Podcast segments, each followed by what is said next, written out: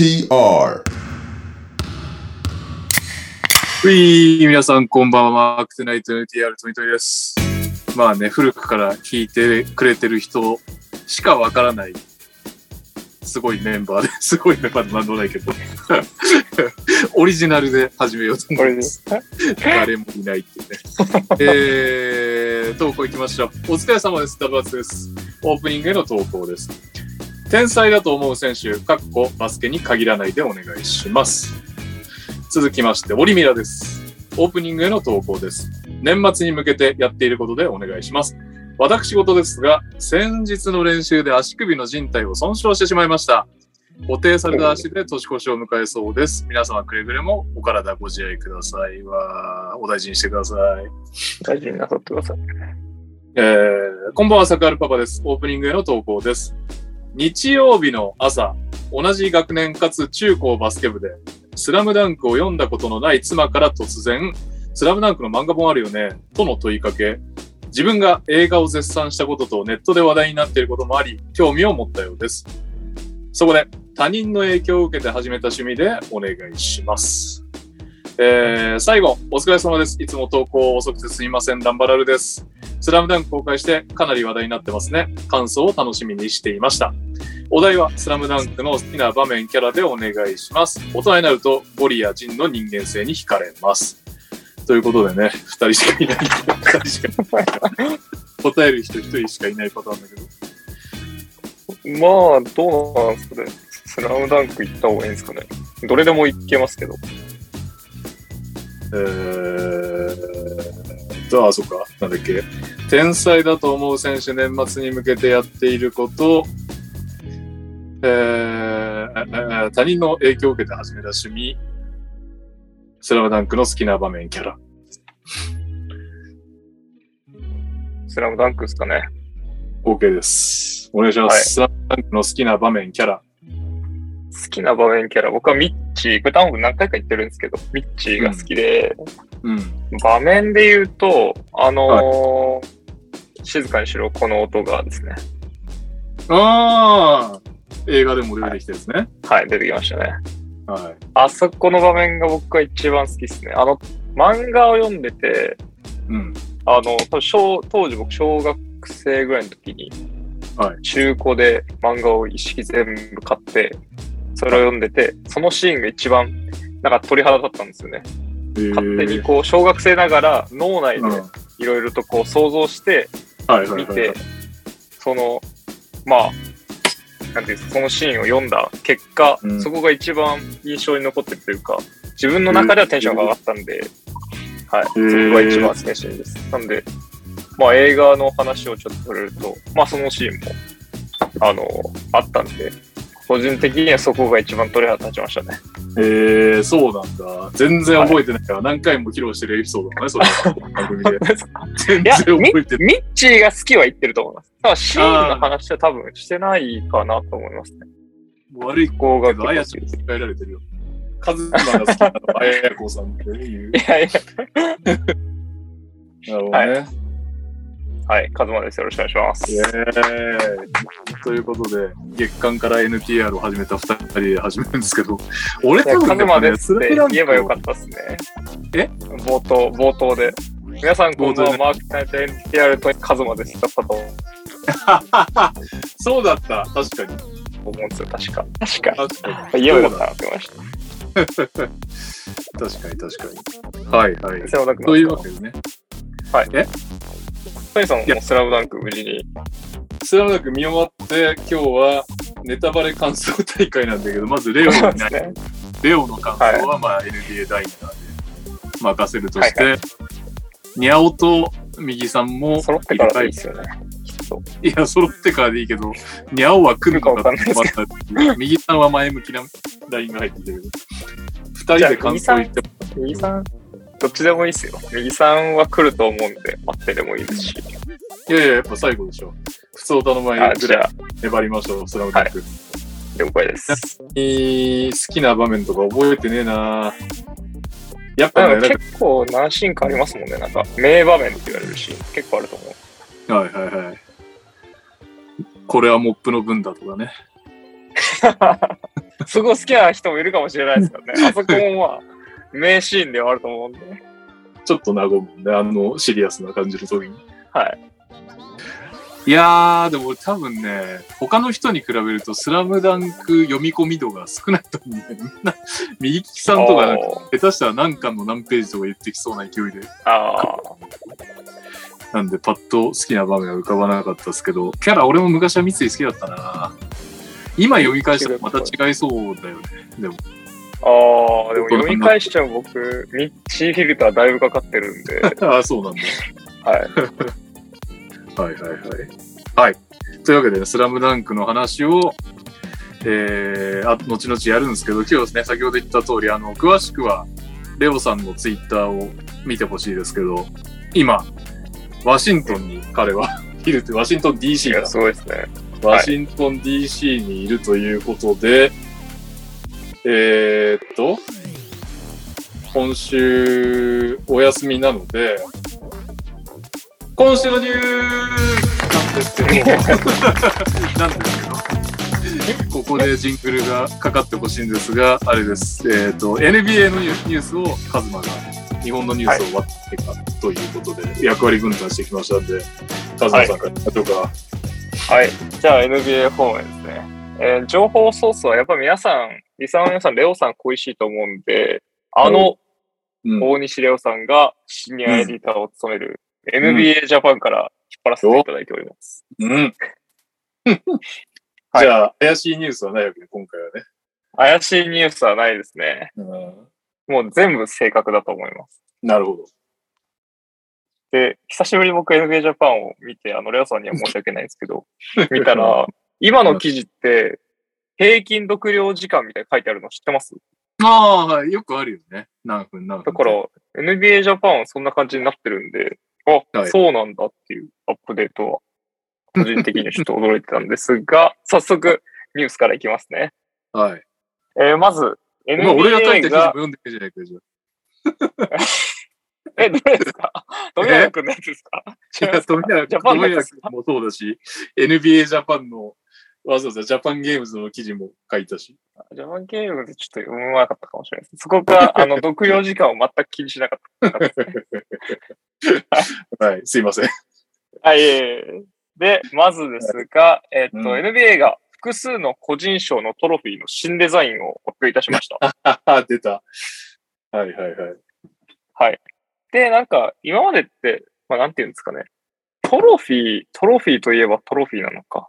でも、ゴージャスさってあんまりなかったと思うんですけど、今回トロフィーは存在したわけ？存在したけどデザインを変えたえ、トロフィー存在するじゃないですか。こうやって、MVP がこうやって持ってたりするじゃないですか。ああ、するスポのか。ーツマンシップ賞とかも。はいはいはい。そっかそっか。なんかそもそもあった。あったのが、デザインを入れアッ替えた。プデートされたりしてますね。なるほど。まあもしかすると既存のものもあるのかもしれないですけど。うん。はい。でもこれ、見栄えがないと難しいですが、うん。えっと、一応、トロフィー名というか、賞のタイトル名ですね。をはい言っていくと、えーまず、コートにおけるスポーツマンシップがこう最も良かった、スポーツマンシップ賞うん。のトロフィーが、ジョー・デュマーズ・トロフィーと名付けられておりまして、こう、トロフィーの中に二人の選手がこう、お互いをリスペクトし合うみたいな、こう、握手してるような感じのなるほど。いいですね。金の像が、はい、い。入っているもののトロフィーが、えー、まあ、スポーツマンシップ賞に当たるんですかね。のトロフィーとして、画面共有してないんで、僕にで説明して 説明できれば、多分リスナーは。はい。え、今、今の分かりましたよ。スポーツマンシップた。トロフィーの賞は非常に分かりました。ああ、よかったです、よかったです。次も割と仲いい気がしますね。えー、続いてが、トワイマン・ストークス・トロフィーということで、うん年間で最も優れたチームメイトだった NBA 選手に贈られる賞です。ほうほうほう。うん。で、えっと、トロフィーのデザインとしては、トワイマンっていう、まあ、方が、えー腕を回し、ストークスを守っている様子が、えー表されているもので、まあ、要は、あの、肩組んでるやつですね。ああ、なるほどね。はいはいはい。はいなので、ここれれもでかい人と小さい人なの？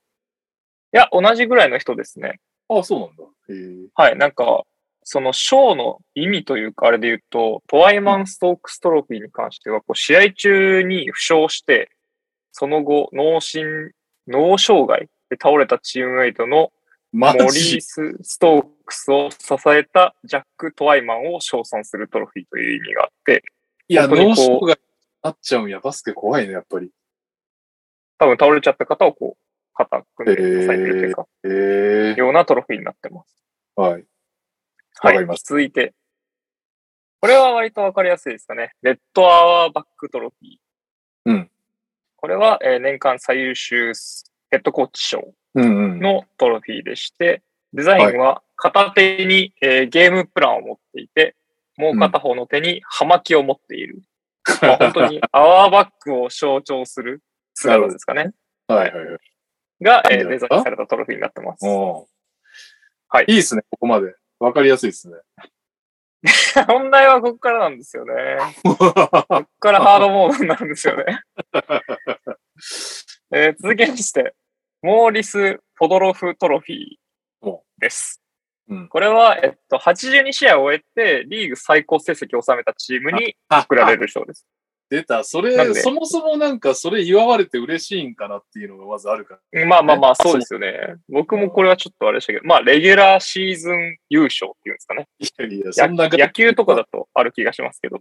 なんか野球はね、確かはい。まあ、最多勝、最最多勝数でいいのかなに。っていう感じではありますが。うん。で、これが本当に厄介なんですけど、パッと見だけで言うと、バスケットボールのトロフィーです。そうなの？バスケット、透明のバスケットボールがあって、その下に土台があるようなトロフィーには見えます。ただな、細かいところで言うとうん、えっと、イースタンカンファレンスのポストとウエスタンカンファレンスのリングを組み合わせた台があるらしくて、はい。これが僕は書かれてて、写真を見ながら言っててもわかんないですね。ああ、イースタンカンファレンス、何？ポスト？ポストっていうこと？はい。わかんないです。じゃあちょっと画像は最後に見ますね。はいあのお見せしますね。わかりました。であとはまあ、ボールのところは、えっと、82のパネルにカットされてるみたいなんで、まあ、レギュラーシーズンを、まあ、意味した、こう、カット数のバスケットボールが見られます。まあ、そういったトロフィーです。ここはまあ、後ほどお見せしますね。はい。で、えー、次が、年間最優秀エグゼクティブ賞。これは別になんか、誰々なんとかトロフィーみたいについてないですね。あ、ついてないんだ、そもそも。はい。デザイン。これはまあ、あの、フロントオフィスのあの、賞ですね。うん。の賞で、えっと、五面のピラミッドが、えーデザインされてる賞です。ごめんのピラミッはい。エグゼクエグゼクティブの指示のもと、コートの5選手がこう団結して頂点を目指しているような意味を込められてるみたいですね。ド。へだからえ。5面の、はい、ピラミッドみたいです。これはなんか意味合いがおしゃれだなと思いました。トロフィーのデザイン。はい。なるほどね。ということで、えっと、これで一応発表されてる賞は以上となりますおが、はいサイズ感がですね、15インチ、約38センチのクリスタルでできてるみたいです。へえ。なるほど。はい。なので、一旦おさらいというか、はいまあ画面共有 OK にしてもらえますか？これどうやったっけ？それか、URL 叩きますか？送りますよ。えー、画面共有のやり方がわかんないんで、ちょっと待って。一応なるほど。送ってもらったやつを見ればいいのか。モーリス・ポドロフトロフィー、最高勝利数賞、ベストレコード賞のデザインの意味を解明してほしいですね。うん？えー、イースタンカンファレンスのポストが僕ちょっとピンとこないんですよね。イース、あ、でもリングを組み合わせただから、そのイースタンカンファレンスの、まあこの支柱の部分ってことだよね。きっと、まあそうなんでしょうけど、何がイースタンカンファレンスとウエスタンカンファレンスでポストとリングが違うってこと？えー、そんな聞いたことないわ。わかんないですよね。イーストのが揺れやすいよとかあんの？いや、わかんないですけど。なん、なんなんですかね。ええー、ダメだ。解明できないな。まあ、リングを無理やりイースト、ウエストのそのポストと意味を持たせたんですか？ね。リム、リムを。で、うんそれに、まあ、ボールが入ってるというか、意味合いなんですかね。うんちょっと、これちょっとシニアエディターさんが帰ってきたタイミングで確かに。忘れ、忘れなければ教えてほしいです、はい。そうしましょう。粘っても何も解決しなそうなことはわかんない。はい。じゃあはい、次いきますね。はい。続いてのニュースですが、えーっと、大きめのところでいくと、あ、ちょっと一番でかいのは最後に行くとし WNBA プレイヤー、グライナー選手。おあの、オリンピックでも活躍してた、ブリットニーぐらい、ぐらいなんでしたっけ？が、えーうん。釈放されました。うん。おめでとうございまえっ、す。と、まあ、はい。これがグライナー選手ですが、今年の2月からロシアのリーグでこうプレイしていて、ロシアに入国していたんですが、まあ、ロシアの中ではこう違法薬物とされるアッシュオイル、まあ、タイマーですね。液体のタイマーをこう電子タバコの吸入カートリッジとしてこう所持していた疑いで、まあ、逮捕されておりまして、禁錮9年の実刑判決が言い渡されてはいました。うん まあ、ここがまあちょっとあの、いろいろありましたからね。うんロシアでこう、なんていうんですか、囚人じゃないですけど、はいはい。があって、まあ、かなりずっとこう、グライナーを取り戻す運動じゃないですけど、割とこう NBA プレイヤーも WNBA プレイヤーも声明を上げていたんですが、ようやく今回をもって、えー釈放されるというような形になりました。これは非常にめでたいですね。ようやく終わったかっていう感じはしますけど。長いっすね。現役のめ選手っちゃ長いですよね。拘束されるって。動けるのかですよね。いや、まあどうなんですかね。グライナー自体はね、もう生まれ持ったものがすごいというはいはいはい。選手ではあるけど、とはいえだよな。もうだって30ぐらいいってるよね。32歳か言って。るんじゃないですかね。はい。厳しいっすよね。まあ頑張ってほしいですね。リハビリ。はいこれはまた復帰して頑張ってほしいですけどね。うん。で、続いて、ちょっと怪我系をまとめていくと、ホークスのデジャンテ・マレー、今季結構活躍されているデジャンテ・マレーが、えー左足首の捻挫で2週間自然離脱はいになったようです。あとは、ジャズのセクストンも、えー怪我でして、ハムストリングの張りっていうことで、1週間後にこう再検査するみたいな情報が出てるみたいです。なるほど。その間にちょっと、あれですよね、今、ジャズはちょこちょこいいゲームしてるというか、うん。セクストンが微妙なまま勝てちゃってるんで、ちょっとセクストンの立場が危ないのかなと個人的には思ってましたけど、いやでもセクストンも頑張ってほしいですね。って、あれそもそもスタートじゃない違ったっけ？スタートなんだっけ？いや、あの、スーパーポイントガード、マイク・コンリーの控えですよ。ああ、そうだよね。はいはいでもまあ、コンリー怪我してるんで、多分セクストンが出てたのかなと思いますけど、チャンスだ。チャンスではありました。なるほどね。続いて、はいえースパーズのヘッドコーチ、ポボビッチが、えーうんデビュー26周年で勝利を飾ったようです。26周年ってえぐいですよね。えぐいっすしかも、ね。えぐいけど、その間い勝ち続けてますし。や、どうやって引退するんですか？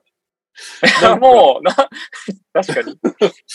もう、なんかさ、たまに失敗引退の選手版ってあるじゃないですか。我らがメンフィスレジェンドのアイバーソンとか。はい。こう、はいスーパー、はいスーパースターなのに、なんかこう、セレモニーもできずに引退しましたみたいなのあるけどさ、ポポをどうすんだろうね。ここまで来ちゃうと本当もうスター選手に近い、この、なんていうか、業績じゃないですか。まあそうですね。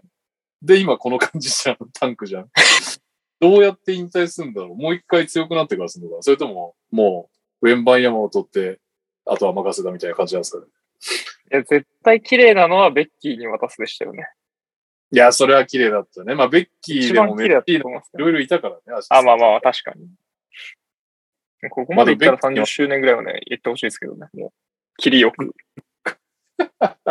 4年後どうなってるか全くわかんまあまあまあ。ない。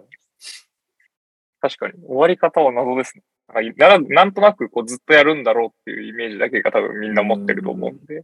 あんいやまり終わり方考えオリンピッたことクに来るやつだってさ、あ、ポポビッチなんだ、これで優秀の美化とかさ、もうな何かをする、何かをするともう、あ、これでポポビッチ優秀の美化みたいなさのが数年続いて、それをこう、ね、ちょっとジャンプしてきちゃって、ここまで来ちゃったからね。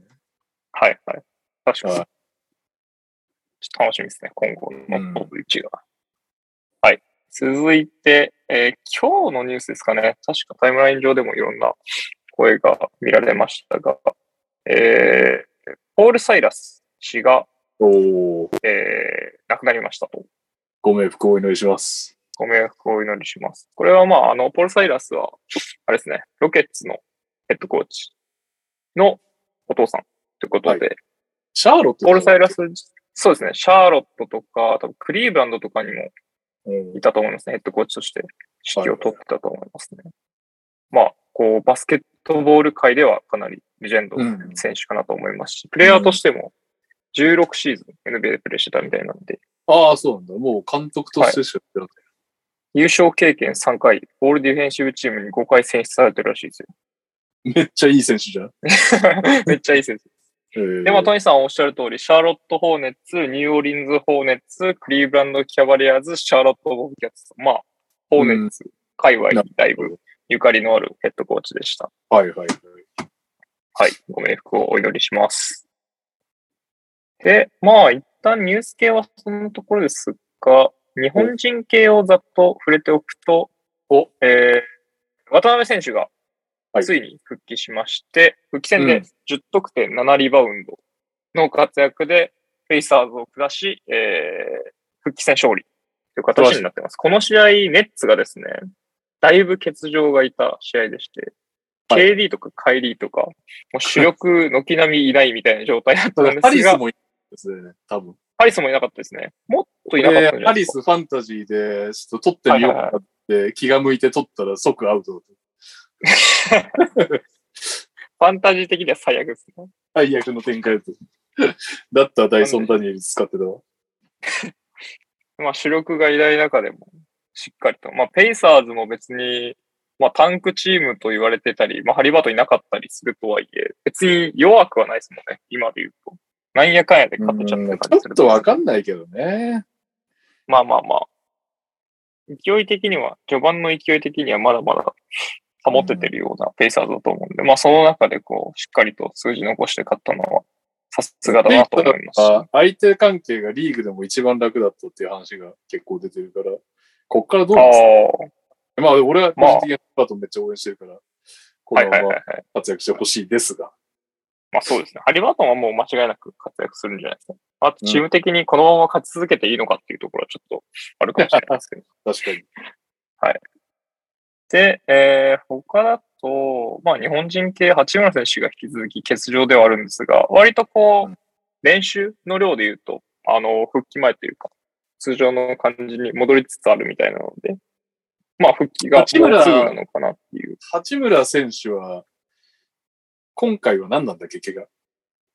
今回はですね、ちょっと待ってくださいねなんか結構長いこと八村いないイメージあるんですよね。うん。右足首痛。ああ、そうなんだ。いや、なんかさ、やっぱ、八村塁は、あれですよね。もちろんそのディフェンスがとか言われてるけど、それより何より、試合に毎年出てないっていうところが多分次の,、ね。次の契約に向けてかなりネックになるはずだから、はい。健だいぶ。せめて60は超えてほしいですけど、すでに雲行きが怪しいね。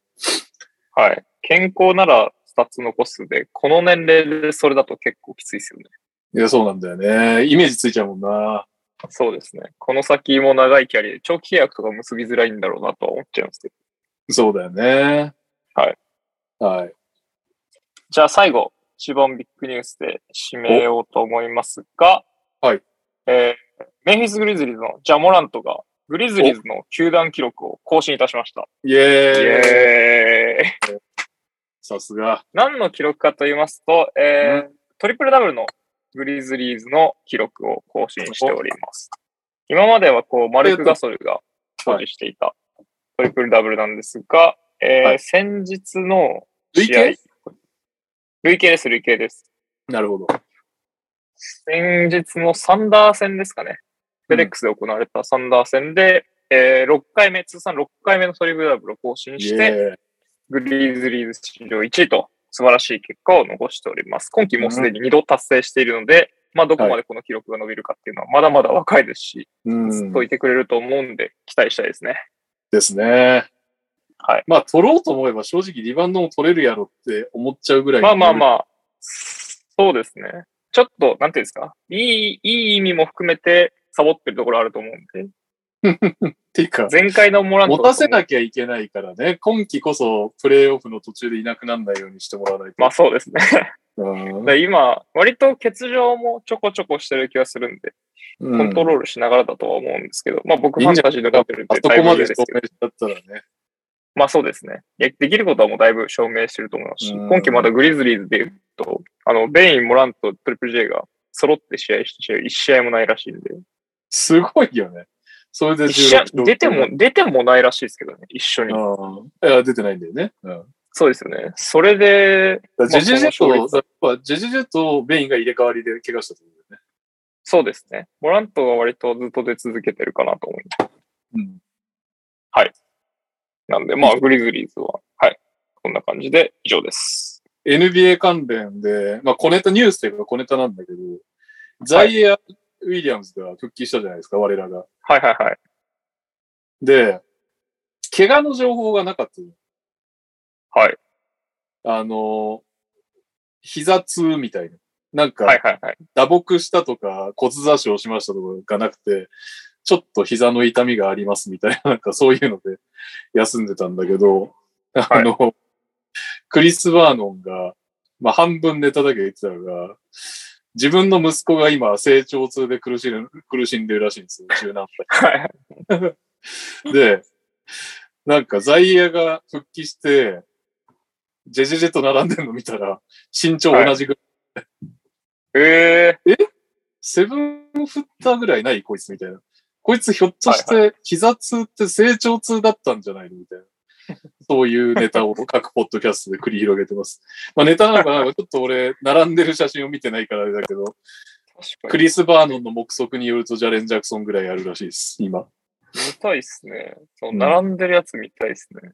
うん。レオさんレオさんに頼めばよかったですね。ああ、レオ。さんに頼めばよかったですね。確かに。しかも、ザイヤ今、アフロじゃないと思うんで、あ、それで、あ確か、プロ今アフロじゃないんじゃないですか。アフロか、コンロか、どっちかですけど、大体。でもアフロじゃなかったと思うんで。あでも、いいっすね。その、ネタだとしても、期待しちゃいますね。まだ若いですしね。はい。今年の MIP 候補。かなりの出遅れですけど。まあまあまあ、ハンデですよ。なんで、確かにね。はい。はい。はい。NBA は以上です。はい。そういうのと、まあ、海外つながりで言うと、NCWA 富永ケースですごかったですね。あの全米タイムライン4位ので出てくるハイライトというかなんか切り抜き？みたいなのしか見てないですけど、すごいですね。全米4位のパデュー相手に、チームハイ19点。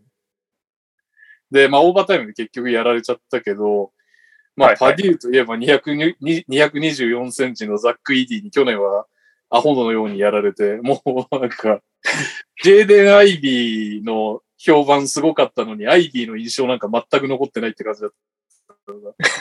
ね、ザック・イーディも11点に抑え、ちょっと今年ネブラスカいいですね。強いかもしれない。期待したいですね。あの、ドリブルつかしてもらってる。去年はもう全くつけなかったけど、今年はなんか切り込んでって、フローターとか決めてますよ。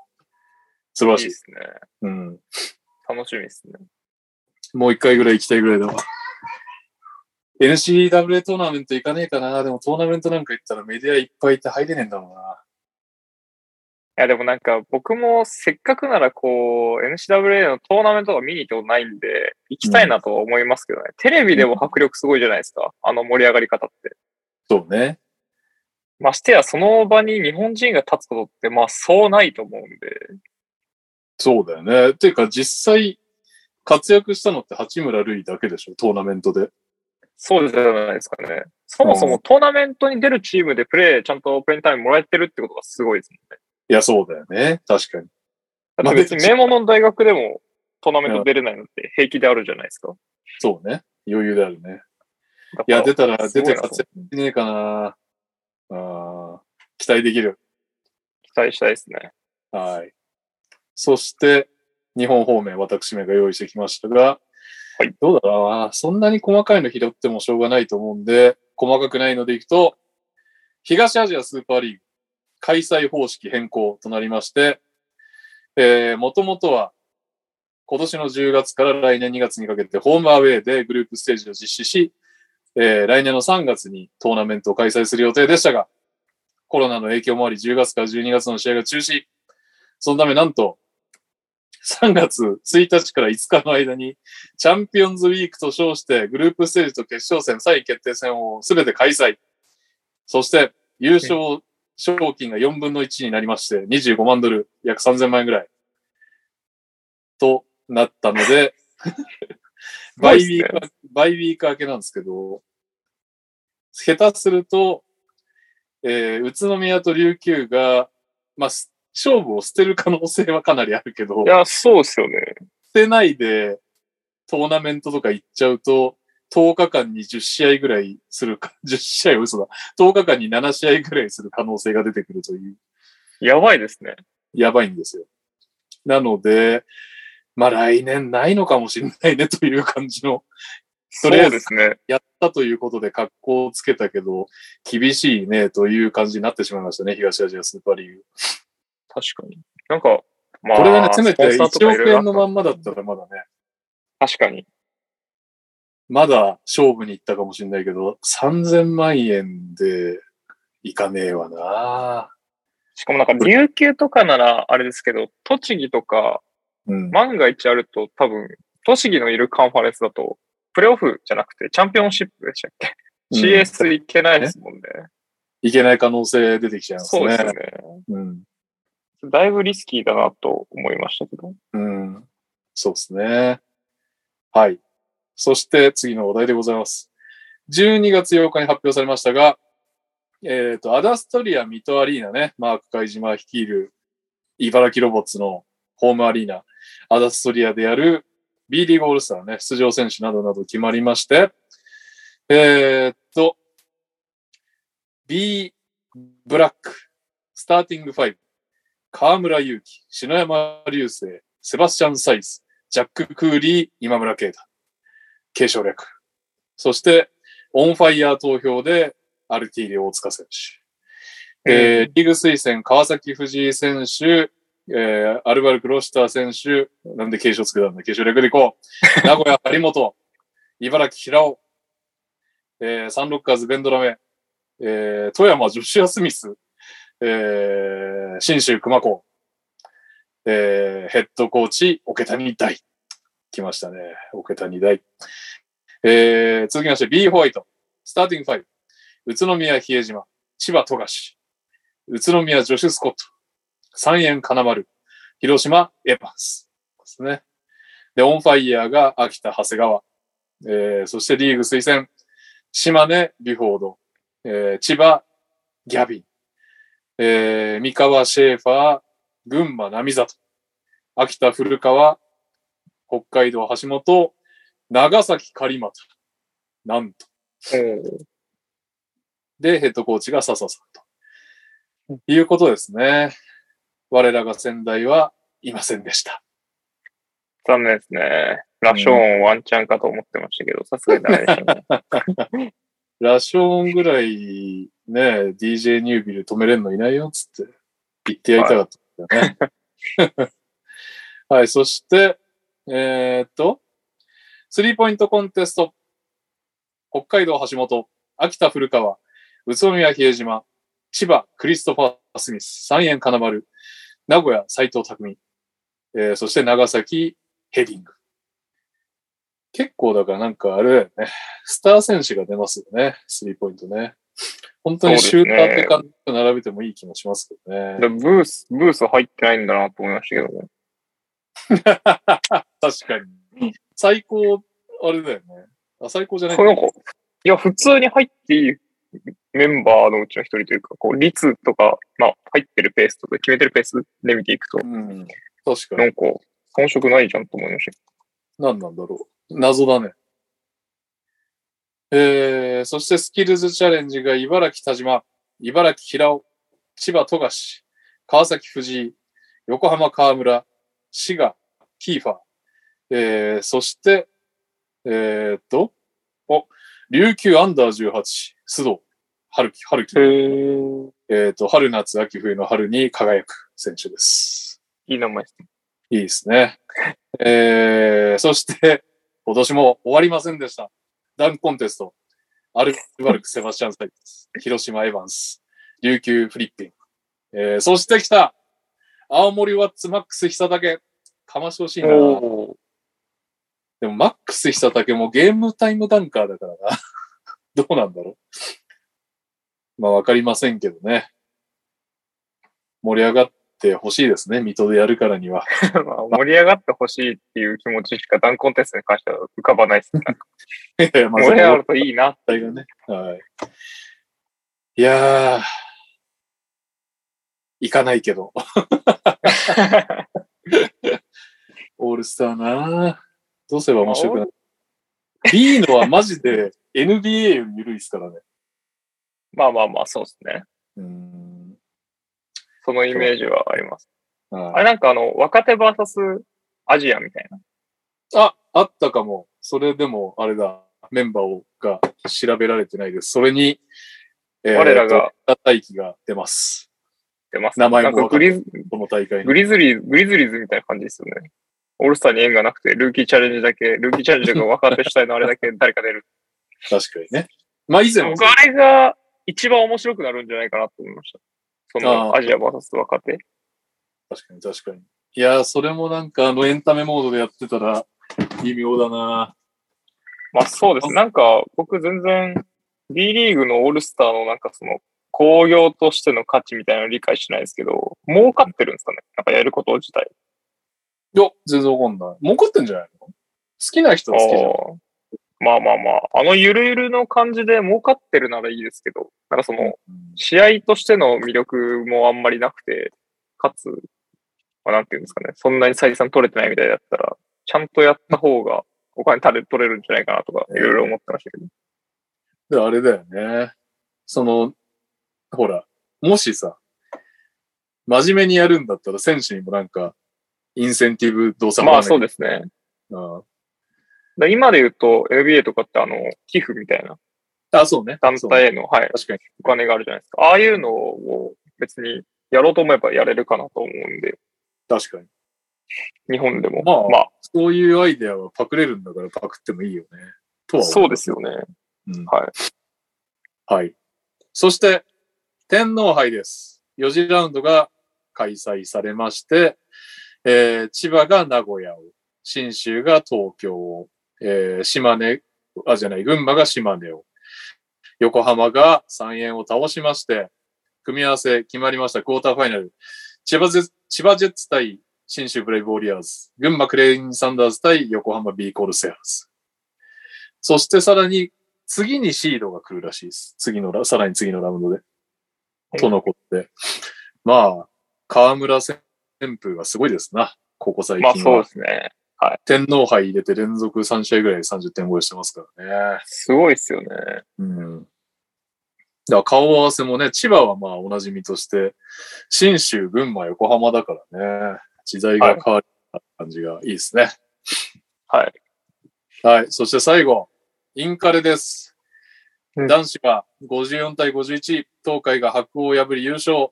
女子、東京医療77対52、白鵬を破り優勝ということで、白鵬はアベック準優勝になりましたね。えまあ、すごいー、ことですけどね。すごい。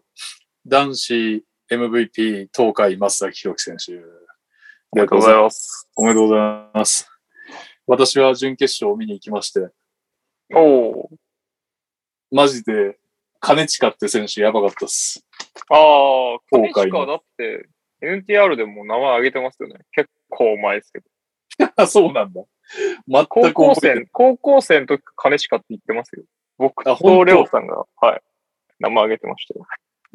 全く覚えてないで、初見で見たから衝撃だった。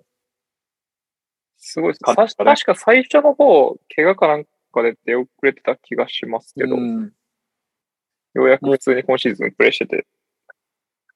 196センチなんだけど、あ、見たことある？プレイ。いや、ありますよ。うんだって、高校生の時から知ってますもん。生で見た？あ、生では見てないです。生では見てないです。やばいよ。画面よりやばい。ああ、普通に3レベルスコアラーで、インカレでゲームタイムダンクかますし、はいはいはい。クラッチタイムに、あのープルアップでミドル決めるし、スリーもミドル、プルアップでも打てるし、ディープからも打てるし、なんなら最後ボール運んでたのも金近だし、当然トランジションでプッシュできるし、ドライブからキックアウトできるし、ポストアップからスキップパスできるし、ディフェンスで留学生止めてたから、マジで、あの、なんですかね、あの、普通にもうプロ行けよっていうああ、感じなんかとしてはもう、ず抜けてた。僕の、その、そこまで見てない印象だけで言うと、やっぱ河村とか大倉とかがいたと思うんで、東海って。うんあんまりこう、まあ、ボールコントロールまではしてなかったと思うんですよ。どちらかというと、こう、生かされてやってきた、この、うんあの入学してからですけど、今シーズンに関してはやっぱ、割とこう、なんていうんですかね、コントロールする中心選手頑張りたいというか、まあ、松崎選手とかは、もちろん、あの、ちゃんとプレーされてると思うんですけど、まあ、ちゃんとしたガードがないというか、なんていうんですかね、言葉が難しいですけど、コントロール系がいない中で、まあ、ちゃんとこう、金近君が、まあ、ビッグマンというか、でかいウィングながらコントロールできるようになったのが、すごくこう成長につながったのかなというふうには思いましたね。うん、確かにね、河村選手がいたらこうなってないのかもしれないですけど。いやー、なんだろうね。もう、どうしようもないけどね。し、東海ファンに怒られそうだけど。まあまあまあ、マジで、もういいよっていう感じだったわ。そのレベル、えあのー、本当西田雄大枠みたいな感じで、代表でももう常に呼んでほしいですね。ー、ああ、ずっと。呼んで育ててほしいわ。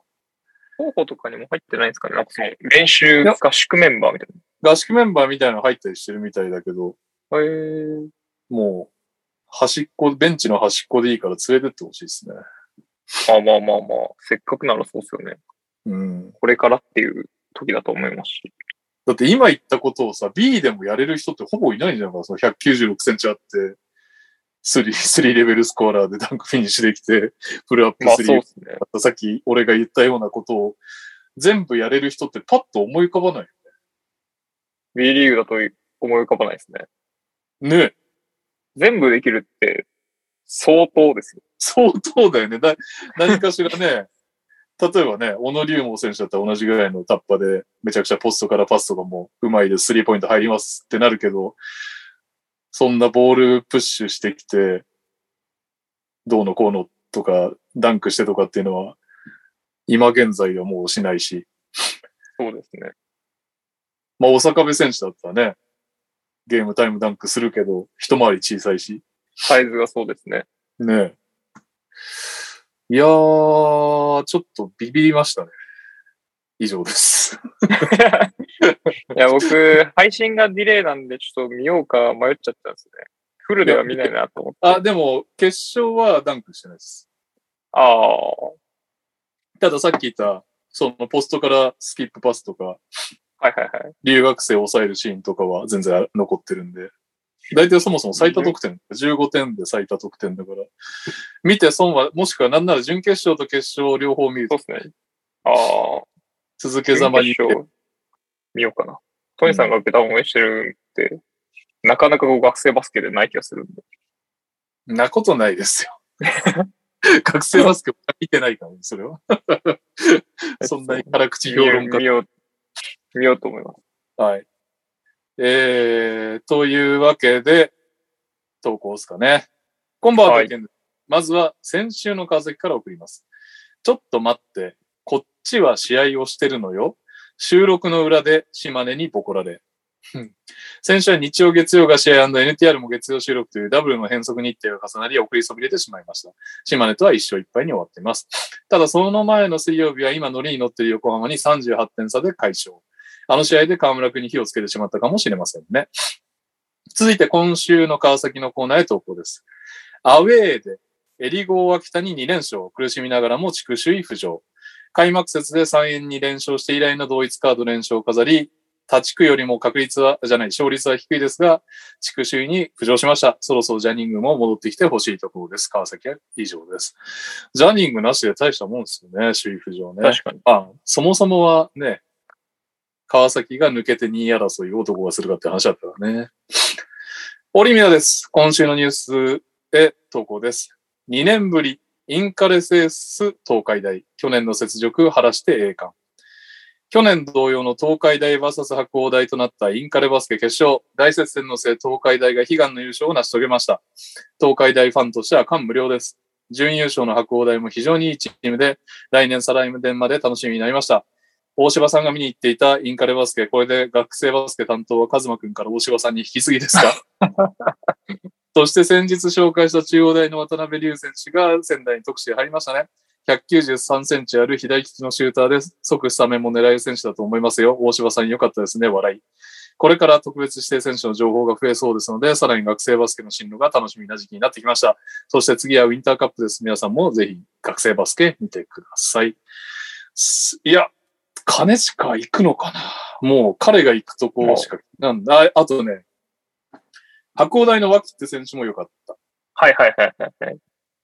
けど、とりあえず、金近選手が気になってます。どっか行かねえか。アルバルクとかから声かかっちゃうんじゃないですか？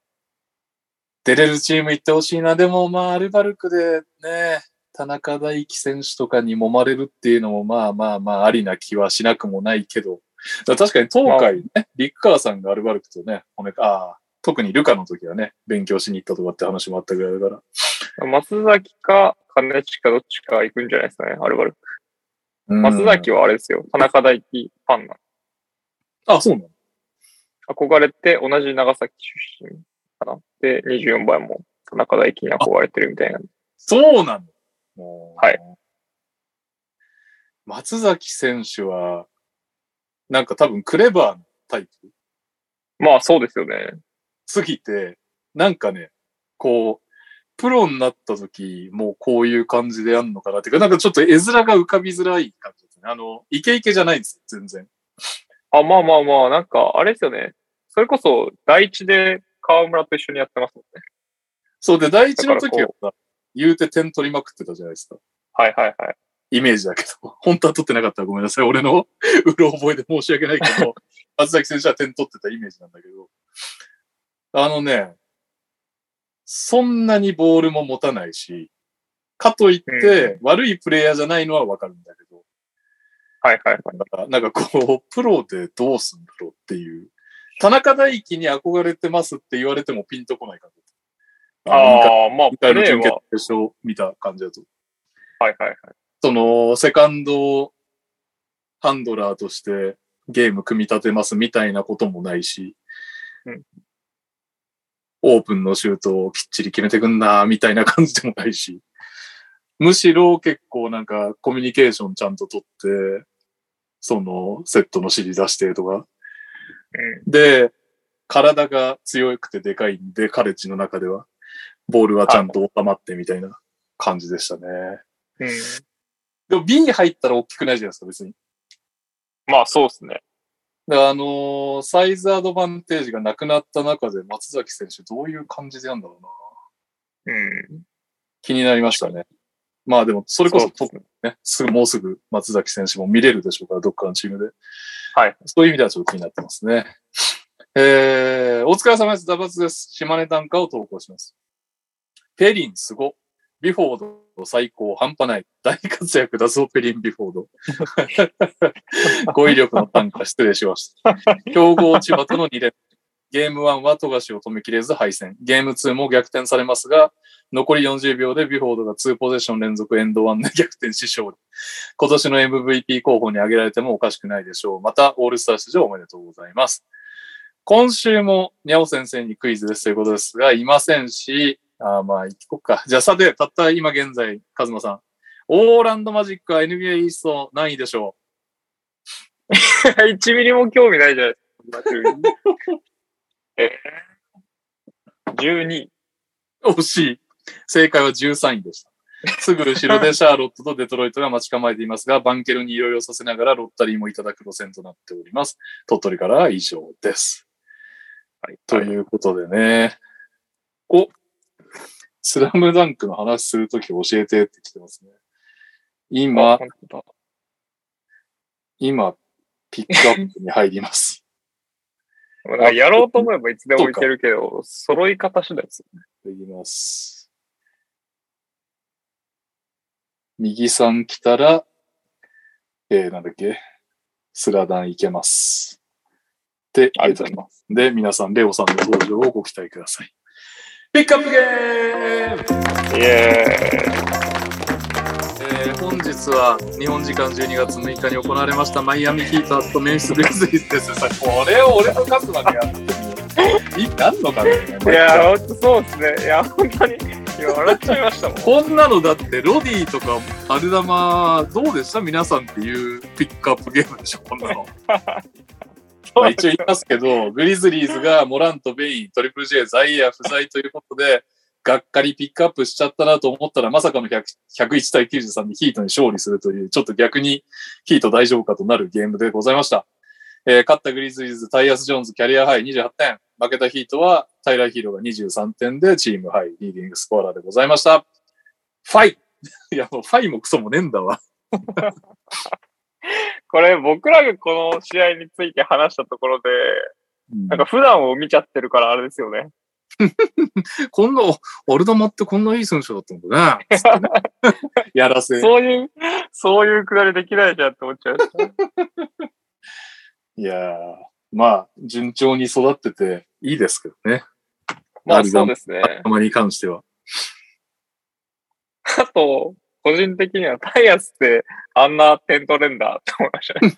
まあまあ、キャリアハイだね。こう、こうなるとあんな点取れんだって思いました。だって、なんかただのエースガードみたいになってましたよね。何でもやるみたいな。確かに。すごかったですね。すごかったですね。いやもうなんか、つまんない試合になるだろうなと思って。うん。だって NTR のあのファミリーの LINE でも言ってましたもんね。ピックアップゲームがもう欠場でひどいみたいな感じになってました。なってたね。まあそんな中、別に我々としては勝てたのもいいですけど、いや、そうね。それに尽きるんで。うん。だから、逆になんかマイアミどうしたと思って、マイアミのことちょっと調べたんですけど、ああ、あれ。えーっと、マイアミはですね、ラウリー、マーティン、ストゥルース、ヒーロー、バトラーはとりあえず EFG 高めなんですよ。ポジションの中で。はいはいはい。らそれだけいたら普通はちゃんと試合できるはずなんだけど、オフェンシブレーティングが109.7で24位ということになってる。へで、まあ、すごい単純な話、高さかける長さかける機動力みたいなところがめっちゃ弱くて、能力値がシュートスキルとか多分 IQ とかそっちに偏っちゃってんだろうなっていう感じの、えー、項目の悪さが出てますね。オフェンスリバウンド9.1が25位。さらにトランディションオフェンス100ポゼッションあたりの得点、去年まで133.4点でリーグ1位だったのが今年は120.7まで下がってると。ーうん。で、さらにペイント内のスコアね、平均でリーグ22、46.1点。この試合に至ってはメンフィスに64対20で差をつけられていると。やばいっすね。それやばい。で、セカンドチャンスポイント12.0、リーグ24位。というわけで、まあ、ここら辺のがオフェンシブレーティングが上がってこない原因なんでしょうけど、小さいので振るんなら振るで、もうね、もっとスリー決めるなりなんでしないといけないだろうから、まあ、厳しい感じになんか悪循環になっちゃってますね、そういう意味では。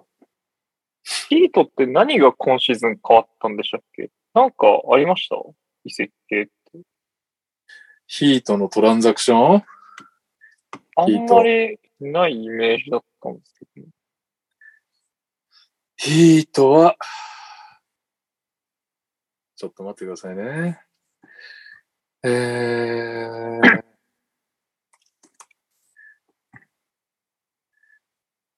マイアミヒートの去年は、シュート EFG が高い順に、カイル・ラウリーいますね。おいますね。高い順じゃないか、EF 順、えー、あ、これミニッツ順だな。えーと、ラウリーがいる、ヒーローいる、ダンカン・ロビンソンがめっちゃ出てんだ、去年は。ああ、ダンカン・ロビンソン、今シーズン元気ないですよね。うん。そして PJ タッカーも全然ああそっか、タッカーだけどでかいんですかね。あ、タッカー、どこいんだっけ？シクシクサーズ、シクサーズ。そうだヒューストン、ヒュースそうだそうトンシクサーズじゃなくて、フィラデルフィア・ロケッツにいます、ね。そうだ、そうだ。そうそうそうそう。それ、でかいのか。タッカーがいないのか。オフェンスリバウンド申し訳ないです。高いのねけど、うん。あ、まあそうですね。申し訳ないですけど、ディフェンスひどいなって正直思っちゃったんですよ。だって、ケネディ・チャンドラーにすこ抜かれるってやばいディフェンスだと思いますし。いや、でもちなみにディフェンスはマシだから。そのリーグ順位で言うと。えでもなんかああ、この試合そんな、なんていうんですかね、割とスルスルいけるなって思っちゃったんですよね。うんで、ちょっと待ってくださいね。続きますと、PJ タッカー、ジミー・バトラー、アデバヨ、マックス・スルース、ゲイブ・ヴィンセント、ケールブ・マーティン、えードゥエイン・デッドモン。あ、ヤート・セブンがこの試合いなかったですね。で、ああ、マキース・モリス、オクパラ、あ、オラディポもいなかったね。オラディポ。とかってなってますけど、まあでも、本当タッカーぐらいか。去年から。そうですね。なんか、こう、ダメージとしてでかそうだなと思うのはタッカーだと思っちゃいますけど。うんまあでも、とはいえな感じだったなはいまあそうえーまあラウリーとか、バトラーとかが、ちゃんと出れてないシーズンな気はするんで、うんあんま噛み合ってなかったりするんですかね。どうなんですかね。でもディフェンスで言ったら、カズマが気にしてた。バトラーってさ、なんかオフェンスを、その、レギュラーシーズンは手抜くみたいな印象あったけど、なんか、ディフェンはいはいはい。スも手抜いてる感じすごい。え、抜いてましたよね。だって、ロ、ロディにドライブ決められるとか思っちゃいましたもん。いや、そうだよね。ある玉とかで。い やそういうレベルなのこれプレイオフだったらシャットダウンしてるよね。どう考えてもバトラー。たそうですね。うん。なんか、なんかパパッとしなかったというか、こうヒートが、あ、ここがいいなっていうのがあんまりなかったのが正直なところですね。なかったね。この試合だけ見ちゃうとね。はい。まあ、ただにね、ベンチの時間がやばかったのね。ドリブルできる選手が誰もいないっていう。そうですね。だからなんか、普通のヒートを見ておこうかなという気持ちにはなりましたね。この試合だけで、なんか印象的なのあれな気がする。確かに。え、見る？この試合見た後にヒートの試合見ようって相当調子上がってきたよって言われなきゃないな、俺は逆に。本当ですか？なんかうん、別に見てもいいかなと思いました。別にヒート自体をなんか嫌いとかそんな気持ちはないですし、むしろなんか、イーストでも上の方に行くんじゃないかと思っていた手前なんか、あ、こんな感じっていう。の右さんがちょうど来るんで、おいつでもやめれるけど、一応感想聞きますか。そうですね。せっかくならはい。見せない気がしますけど。いや、俺、カズマと二人って時点でもうやべえ、絶対見なきゃと思って見たわ。ああ。まあさすがにグリズリーズの試合なんで、見てますけど。いやどうしてもこうグリ俺やりっていうか、当日は見れなかったんですよね。ああ。僕も最近はあとね、そうそう、一個、また、ザックローの時かな。ザックローのポッドキャストがなんか言ってたんだけど、あの、第2クォーターの最後のアルダマのスリー覚えてる？はいはいはい。すげえレインボーなスリー放ったんだけど、はい。まあ、なぜかっていうと、上にパスがそれたんだよ、あの時。おうで、今年、ディップしないで通してんだって。そのスリーは。あの、コーチ陣がディップしないで打ってみろって言って、だから、要はもうスピード、スピード重視でね、ディップしてる間に打ると。いうので、あの、下げない、アル玉のちょっと上に来ちゃったやつも下げないで売ってるのはそういう理由らしいです。へえ、なんかもう、クレイみたいな感じじゃないですか。クレイもあ高い位置をもらってもそのまま打ちますもんね。うん、そういう感じ。で、それが功を奏して、アル玉も去年より全然率いいし、あとコンチャーとかも30、なんだっけ、7%だか9%だかあ、まあ確かに、コンちゃんも入るようになってやがるなって思いましそうそうそうそう。ということで、え。今日、今来た方は、スラムダンクの好きな場面と好きなキャラでお願いします。あれ？好きなキャラって先週やんなかったっけ？先週は湘北以外でした。あ小学以外か。しかも何回か多分やってると思います。そうだよね小菅3回とかでも絶対やってます。前回北野さんって言っちゃったから北のネタで被るのはちょっとあれだな。うんうーん。好きなキャラと好きなシーン？好きなシーン。まあ、やっぱり、あれですかね。あの、さあ行こう、みこしばですかね。みこしばさあ行こう、みこしばあったっけ？あのー、名泣いてる宝工泣いてる名宝工業に負けたところじゃなかったから、確か。あの、みこしばっていう。で、それでなんか記者かカメラマンかがショックだろうなって言いながら帰るところ。ちょっとまあ、カルト Q に近い感じですけど。はいが好きです。好きなキャラ、まあ、みこしばっていうことにしておきます。ミッキーです。よろしくお願いします。役なんだえー北野さんから今年、今週のみこしばっていう。はい。というわけで、僕らは語り尽くしちゃったんで、右さんにピックアップゲームのグリズリーズの素晴らしかったことを3分ぐらい喋ってもらって、次のピックアップゲームを決めて終わりましょう、このコーナーは。なるほど。で、はい。えーっと、ジャモラントはすごいなと思いました。おい見てないことは、見てないパターン。いや、すすごいいい選手だなと思いました。忙しかったんですねうまい、いい選手ではあったかもしれないですよ、やっぱり。声かけてらっしゃると思うんで。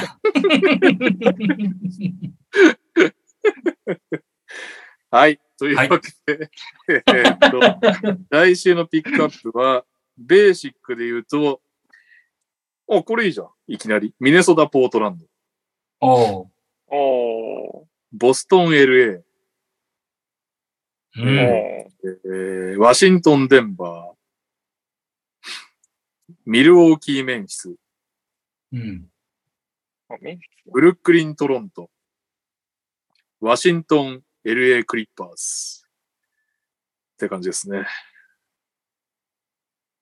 なんかピンときたのありました？まあ、ブレイザーズ・ウルブズは面白いかなと思う。ブレイザーズを見たいって感じですけど。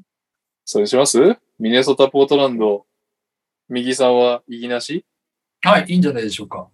では、明日、日本時間12月13日、正午より行われます。ミネソタ対ポートランドを来週のピックアップにしようと思います。というわけで、レオさんを LINE でカズマさん呼んでもらっていいですか？はい。緊急企画、チキチキ、スラムダンクネタバレ感想大会イエーイということで、スラダン見てきたということでね。どうですか？どう始めます？いろいろ切り口はあると思うんですけど。いや、そうっすよね。まあ、まず、ネタバレを多分に含みますので、嫌な人はここで離脱してくださいってことですね。そういうことですね。はい。冒頭でちょっと言ってますけどね。あ、そうなんです。さらっと。はい。なるほど。まあまあまあまあ。まあ、もうね、公開して1週間経ったし。うん、そうですね。うん。見たい方が悪いです。うん。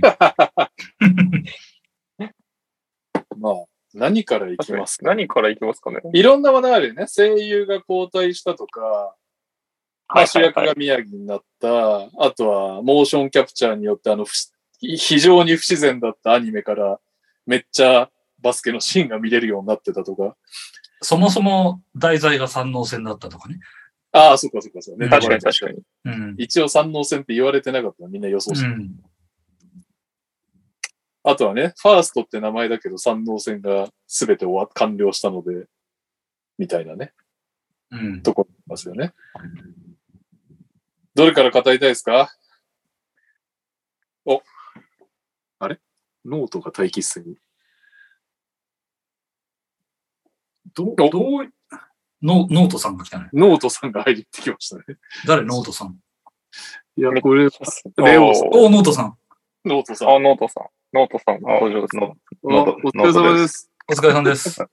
おはようございワます。シントンは今何時ですか？7時10分。?7 時？朝7時10分。おおはようごおざいますはようございます。すごいな。これのために起きたんですか？いや、もう起きてた。おう。やっぱあれですね。寝起きって感じしますね。寝起きっていうか朝って感じします。オレンジ、オレンジジュースです。おお。カンパリオレンジにしなくていいですか？朝7時半から。はい。スラムダンクの前に一個だけいいですか？なんすか？はいはい。レオさんに聞きたいことがニュースでありました、一個。はいはい。答えれるか。個人種、個人賞のトロフィーがいろいろ発表されたじゃないですか。ああ、そうやってたね。うん。で、えっと、レギュラーシーズン最多勝利数のトロフィーのはいはいはい。説明文に、イースタンカンファレンスのポストとウエスタンカンファレンスのリングを組み合わせた台の上に82のパネルにカットされたクリスタルのボールが置かれているのが特徴だって書いてあるんですよ。うん。イースタンカンファレンスのポストって何ですか？ね。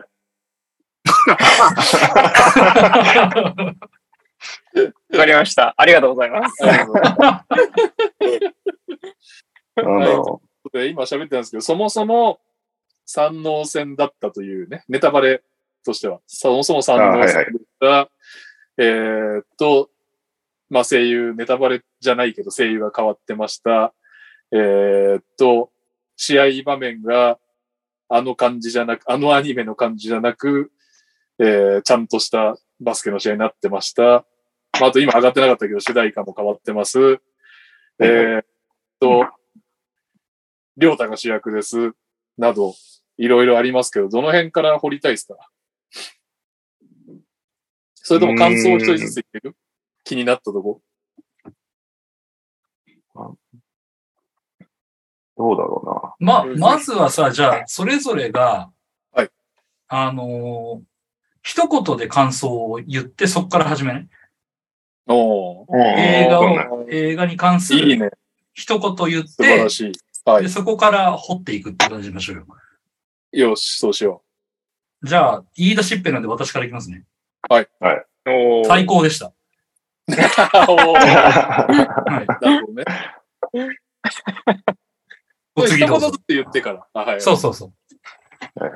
じゃあ、俺はね、うんえーっと、最初から最後まで泣いてました。あーカズマさんどうですか？僕はですね、なんですかね。バスケ見てるなっていう気しましたね。ああ、うーん。僕はメッセージ性強めだなって思いましたね。感想としては。うん。なるほど。はい。右さん仕切ってもらっていいですか？ってことの？後。メッセージ、メッセージ性っていうところでいくと、やっぱりそれは、りょうた主人公のあの話から来たっていうこと？はい。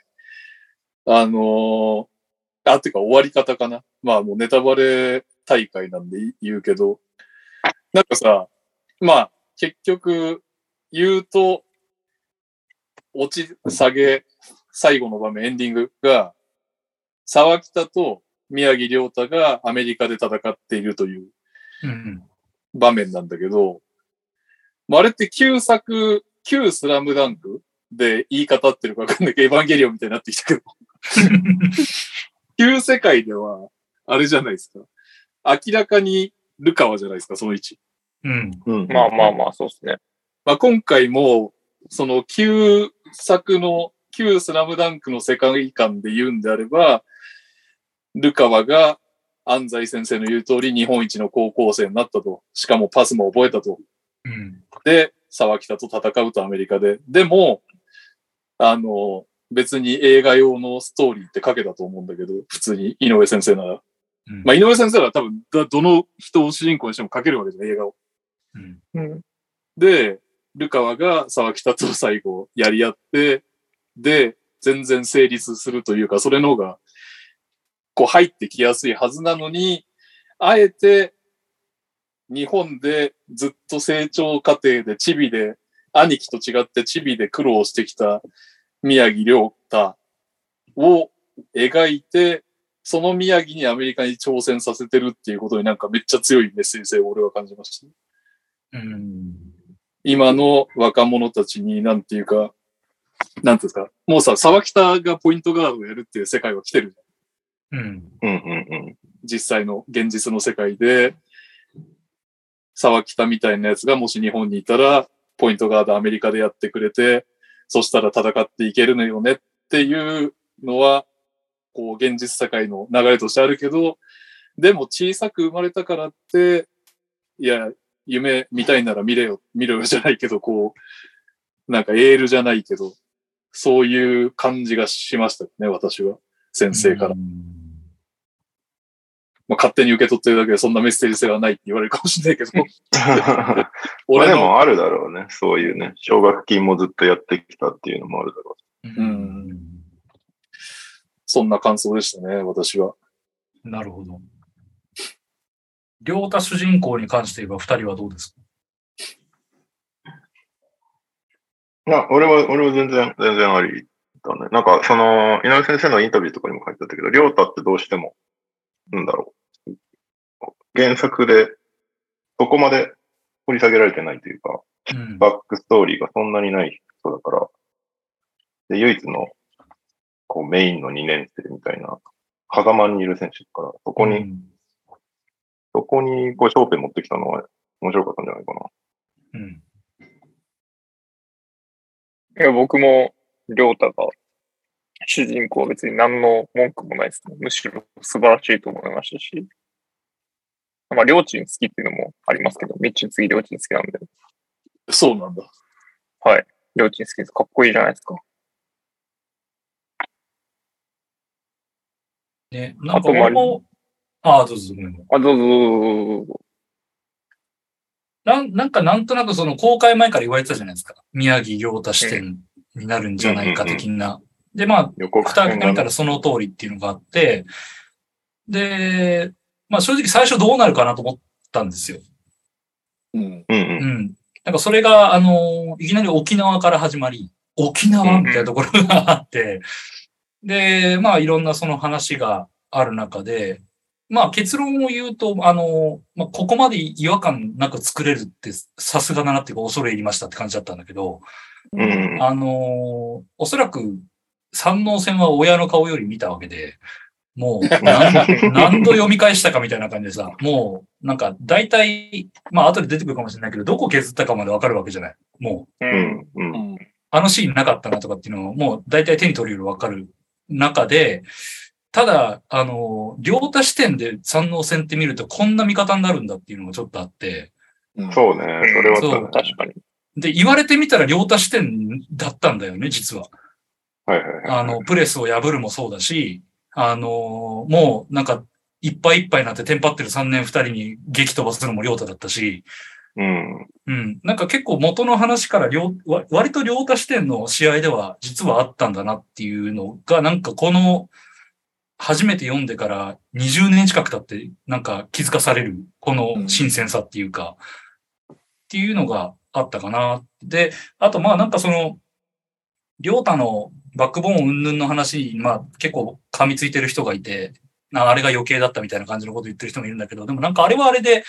なんか多分今の井上さんがやりたいこと、さっきのその大島のあのメッセージ性っていうところも、あの関係してくるかもしれない。俺はなんかそっちをメッセージ性と受け取った部分もあるんだけど、あのー結構悲劇的じゃない？なんか。そうですね。うん。うん。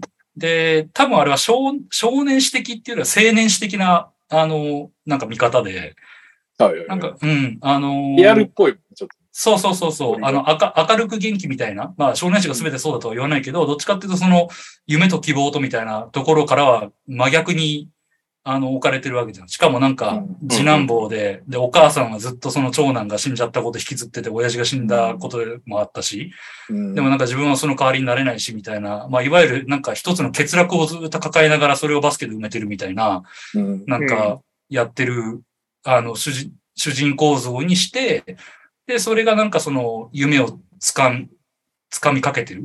で、なんか、あの、うまいなと思ったら、あの、ゴリが持ってる月月バスをあそこで持ってくるっていうのが結構憎いなと思ったんだけど、ああ。うんう。んうんうん。あれのつなぎ方も見事だったし、なんかそこで三能線が、まあ、りょうたにとってはこういう意味だったんだっていうのを話を作っていくっていう、あの、なんていうのかな。まあ、違和感なしというか、作り方非常にうまくて、あこれは主人公りょうたにした意味っていうのはこういうことだったのかな。だからまあ、ある意味、あの、湘北の5人の中で確かに、あの、さっきりょうが言ってたけど、一番、あの、なんていうの、キャラが立ってないっていう言い方するとあれだけど、あの、割とぼんやりしてる人だったわけじゃない。なんかバスケ始めたきっかけとかも、いまいち言われてみたら分かんなかったし、うん。う。うんん。で、そこを掘り下げて、あのやった。で、しかも、実は周りの4人って結構怪物じゃん。うん確うん。で、なんか特に、冒頭の方とかさ、三井久志って化け物じゃん。なんでそんな入んのよみたいな感じないのじゃん。だから、ああいうのを見るにしても、ね、あの、宮城亮太は確かにドリブルは速いし上手いのかもしれないけど、ちっちゃいし、なんか一番人間に近いっていうか、多分見てる読者であり、観客に一番近い存在を、あの、彼に投影して、そこでうまく掘ってったっていう、なんか良さっていうのがあったかなっていうのは思いました。なるほどね。はい。単純にね。なんかその原作でさ、その、まあえ映画にもあったけど、その5人が、あまあ赤木が感謝して5人みんながお前のためにやってんじゃねって怒るシーンがあるじゃん。うんうんうん。だから原作からそれはあるんだけど、原作だけだと、まあ赤木の三能さんへの思いとか、小福への思いとか、で桜木は当然自分のためにやってるからで、ルカはその日本一、世界一になるための、で、で三井は三井で、まあ過去の払拭だったりとか、で、み宮城だけどうしても何のためにプレイしてるかっていうのが、なんだろう、見えづらい部分はあったんですよね。でそだからそこをうまく持ってきたなっていうのは、うん。そういう意味では、バックボーンは俺全然ありだと思うけどね。なんかあの、漫漫画の主人公って、実は欠落してることが結構大事って言われるんですよ、よく。何かが欠けてることって大事で。あの、完璧な主人公って大体面白くないんだよね。の、なんかその、なんか欠けてて、その欠けてるものを何かで埋めようとするストーリーを一緒に追いかけるから面白いっていうところで、うん。で、実はその前の元々のスラムダンクもちゃんとそれはあったのよ。はい。うんうんうん当然桜木なんか一番わかりやすい素人っていうのがあるわけじゃん。うんそのバスケをやってるけど、バスケが上手くない素人っていうのを、なんか、あのがけ彼にとっては欠落だと思うんだけど、そこがなんかあの、一緒に追っかけてってどんどん上手くなっていくっていうことのさ、まあなんか、読者が追っかけていけるっていうことの良さがあったんだろうし、なんならあの、ルカにも欠落っていうのがあって、バスケが上手いけど体力がないっていうのがあったわけでしょ、彼にとっては。はい。うん。であったり、あとは、まあ、今の時代でいうところのコミュ障じゃないんです。うんう。んとかなんかそういうのもあったり、まあそれぞれにやっぱり欠けてるものってあって、で、まあ今回のりょうたもそういう意味では欠けてたんだけど、なんかその今までスラムなんか描いてた欠落っていうのは、あの少少年誌の枠にはめる。意味での欠落だったと思うの。結構その明るい欠落っていうかさ、なんかその、うん頑張ろうみたいな。ただ、今回、まあさっき青年史的って言ったけど、その青年史的ってどっちかっていうとなんかそのまあ絶望だったり悲劇だったりそういう方を割とクローズアップすることが多くて、うん。その意味で言うとなんかまあ、ひ非常に青年史的な欠落を両太に持ってきたなっていうのがあって、これ多分少年誌じゃ、あの、お少なくともあの時代にはできなかったことなのかなと思って、そうですね。暗すぎるっていう。で、ただ、まあ、比べると怒られるかもしれないけど、鬼滅とかって割とこっち寄りで、はいはいはい。ううん。なんか結構時代、まあ今その少年誌と青年誌の垣根がだいぶなくなってきたって言われてるんだけど、うんまあなんかそういう意味でもちょっと時代にあったというか、なんかまあそこも、あのーまあ少年誌のスラムダンクではあったけど、あの、青年誌的に切った部分もなんかあるのかなっていうのはなんかちょっと見ていて思って、いわゆる、自分の中でそのエイジングされたスラムダンクだなって思ったんだけど、熟成した結果こうなりましたみたいな、なんかその感じがあって。で、それはそれで、まあ、井上先生が書きたかったことなのなんだろうし、なんかそれはうまく時代にはまったし、何より、あれを少年誌で読んでた人たちがみんな年を取って、うん。うん、それぞれがないろんなものを抱えて、あの、いろんな葛藤とか、なんか逆境の中でなんか辛い中生きてる時に、あの、昔の、あの、夢を見た作品が、今の時代になんかある意味、あの、うまいことフィットして出してくれたなっていう感じがあってさ、うん。なるほどね。それはなんか、あの、感じましたかね。うん。まあ、だからそうなってくると、まあ声優はひとまず置いといて、音楽はまあ変える必要があるよね。今の話の右さんの流れで言うと、君が好きだと叫びたいとか、みたいな音楽が合わないよね。あのテイストには。合わないうね。ん。それは思った。めっちゃ思った。これは変えて大正解だって思っうん。なんか、あの、声優批判をしてる人たち、結構いたじゃない？た。うん聞いたねまだあんの？公開後もあんのか公開後もあったと思うよ。なんか、なあ、そうなの？違和感がすごかったみたいな感じのこと書いてる人いるし。うん。うん。でもなんか、別物な気がしていて、あれは。ううんん。あれは、あれ、これはこれ、みたいな。うん。うん。うんいや、なんかあの、批判的な意見があって叱るべきだし、うん。で俺は別にそれについて悪いとは思わんのよ。なんかその、批判するのはそれぞれ自由だしさ。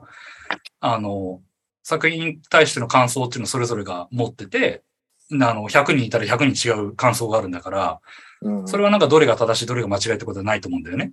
だからなんかその面白くないとか、その声優が違うとか、なんかそういうこと言ってるのも別にいいと思うんだよ。で、なんかそれに対して、なんかバーガーバーガーっていうのも違うと思うし、その逆もそうだと思うんだよね。なんかその、うんあの、な、何をそんな、お前ら信者かみたいな感じで言うのも違うっていうのが うんなんかそれは、まあ、それぞれが思ったこといやいいのかなと思うんだけど、なんか、あのーまあ自分はその中でも少なくとも楽しめたっていうのがあって、で、まああと井上先生が何よりその全面的に制作に関わって作ったってことはある意味答えなわけじゃない、これが。ううんん。うん。だからそれはまあやっぱり尊重しなきゃいけない。で、まあ作品っていうのはまあどこまで言ってもやっぱり作家さんのもんだっていうのは間違いないわけだから、それはじゃあその人が何をやりたいかどうしたかったかっていうところはすごい大事なんだろうなと。で、なんかその結果、あの完全に独りよがりになっちゃってわけわかんなくなるとそれはダメだと思うんだよ。うん。うん。俺の中でのエヴァンゲリオン9はそうなのね。うん。本当にあれわけわかんなくて何やってんだあの秀明って感じだったんだけど、あれは本当にダメな例だと思うんだけど、あの、でも今回は決してそんなことないじゃない。ちゃんと、あの、クオリティはしっかり担保されてるし、面白かったし、俺も泣いたし、うん。で、周りの人もなんか面白かったっていう人結構いるし、だからそういう意味では全然これは、あの、良かったんじゃないかなっていうのがあって、だなんかその声優だったり、前のアニメとの違いっていうところをずっと言ってる人に逆に聞きたいのは、まあ、それはわかるんだけど、前のアニメそんなに良かったかっていうところが俺あって むしろ聞きたいけどっていう。なんか、まあ、あれはあれで、あの、もちろん自分は子供の頃にも見てたしさ、あの、うんあれによって正直漫画に入った一人ではあるのよ。最初アニメで見て、あ、そうなんだ。そうなんだ。そうそうそう、アニメで最初見て、あ面白いなと思ったタイミングで、ちょうど思い、覚えてんだけど、姉ちゃんが友達から借りてきてくれたのよ、一式。まだ途中だったけど。で、それを、で、漫画で読み始めてハマったっていう流れがあったので、なんか自分のも特にそのアニメから、あのアニメの意義っていうのすごいあったと思うしさ、あれによってまだ未だにあそこの湘南の踏切にいっぱい人が来るみたいなことがあるわけですよ。そうね。あれは、もちろんその存在意義はすごくあったと思うし、で、それは井上先生もリスペクトしてるわけじゃん、もちろん。うん。それぞれのその声優さんがああいう桜木花道像だったりを作ってくれた。でも、今回は違うっていう、うんうんうん、ところがあったわけだから、なんかまあそれはもう、受け、受け入れなきゃいけないというか、まあ、それが嫌ですっていうんだったらもうしょうがないけど、うん。まあ、でも、うん。そうだよね。だから、まあ、旧作を繰り返し見りゃいいんじゃないですか、そういう人そうそうそう。あの、どこまで別この、物は別物、別物です。うんどこまでこのコートは続くんだみたいな長いコートをひたすら走ってるアニメだったけどうん、うんううんうん。ん。そうだね。より、まあそうだね。旧作のアニメは、そのバスケットボールという意味では別にそんなに、表現としてもそんなにだし、うん。うん。だから、だからそ、そこはすごい映画を見てて感じたんで、まあ、バスケを見せたいんだなっていうのはやっぱり映画を通して。で、コートの広さとかさ、コートの奥行きとかをすごいわかりやすく見せるシーンとかが結構はいはい。で、で、会場と、なんだろう、客席とコートの距離感とか、会場の雰囲気とかをすごい落とし込んでるじゃん、映画のう中に。ん。うん。そこはすごい意識してやったんだなっていうのは思ったね。で、その、高校バスケ観戦してる時のあの雰囲気とか、あの、うん。応援団の感じとか、客席の盛り上がり方とか、その辺もすごい、すごい緻密に入れてるから、このミニバスめっちゃすごいなって思いましたね。ああ、そうね、ミニバスのあの感じとかね、親の見てる感じとか、はい。なんかそういう、なんだろうね、そういうバスケットボールってリアルにこういう感じだよねっていうのをすごいうん。伝えようとしてる感じはあったかな。でもリアルにした結果、当時は、ただ、こう、まあ、漫画として読んでいた三能戦がリアルな映像化された結果、いや、こんな試合生で見たらやばいんだろうなという息を飲む試合だったよね。うんう。んうん。だから改めて試合展開が。そうね。まあだからその分、あの、む無駄って言ったらあれだけど、ギャグシーンとかが結構削られたりとかするのって多分そのそう分だよねそのウォーズミとかね。あスピード感を殺さないようにやってるんだなっていうのは。でも、それでもなんかちょいちょい入れてるなっていうのをいやありましたねちょっと嬉しくなるけどね。あの、ゴリなんかとハイタッチした後、はいはいはいハイタッチしたねこうバゴーンってやられた後、あのね漫画だと超痛がってるんだけど、え、映画でも後ろで一瞬だけ桜木の手がめっちゃ腫れ上がってるのが見えたりとか、そういうなんか細かく頑張って、細かく残そうとはしながらもスピード感を殺さずにやってるなっていう。逆に好感の思ったよね、俺はね。カズマさん、バスケを見てる感じって言ってましたけど、どうですか？はい。やっぱ動きが、まあ、モーションキャプチャー使ってるっていうのはあると思いますけど、相当リアルだなと思いますし、指先のスナップとか、まあ、ミッチーのシュートとか多分特にそうだと思うんですけど、なんかもう、なんていうんですかね。本当にバスケ選手の映像を見てるんじゃないかって思うようなリアルさだったんで、うん。そこがかなりテンションが上がりましたね。あとは、あのー多分ゴリのトラベリングとかも、あれめっちゃ違和感あったじゃないですか。バスケやってる人からすると。うん。あの、リムに向かっていくステップでドリブルの突き出しよりも先に多分足が出たと思うんですけど、あれとかも、あれと思った後にちゃんと笛が鳴るっていう、あのタイミングとかも、うんあ、これバスケの試合だっていうふうに思いましたね。ん。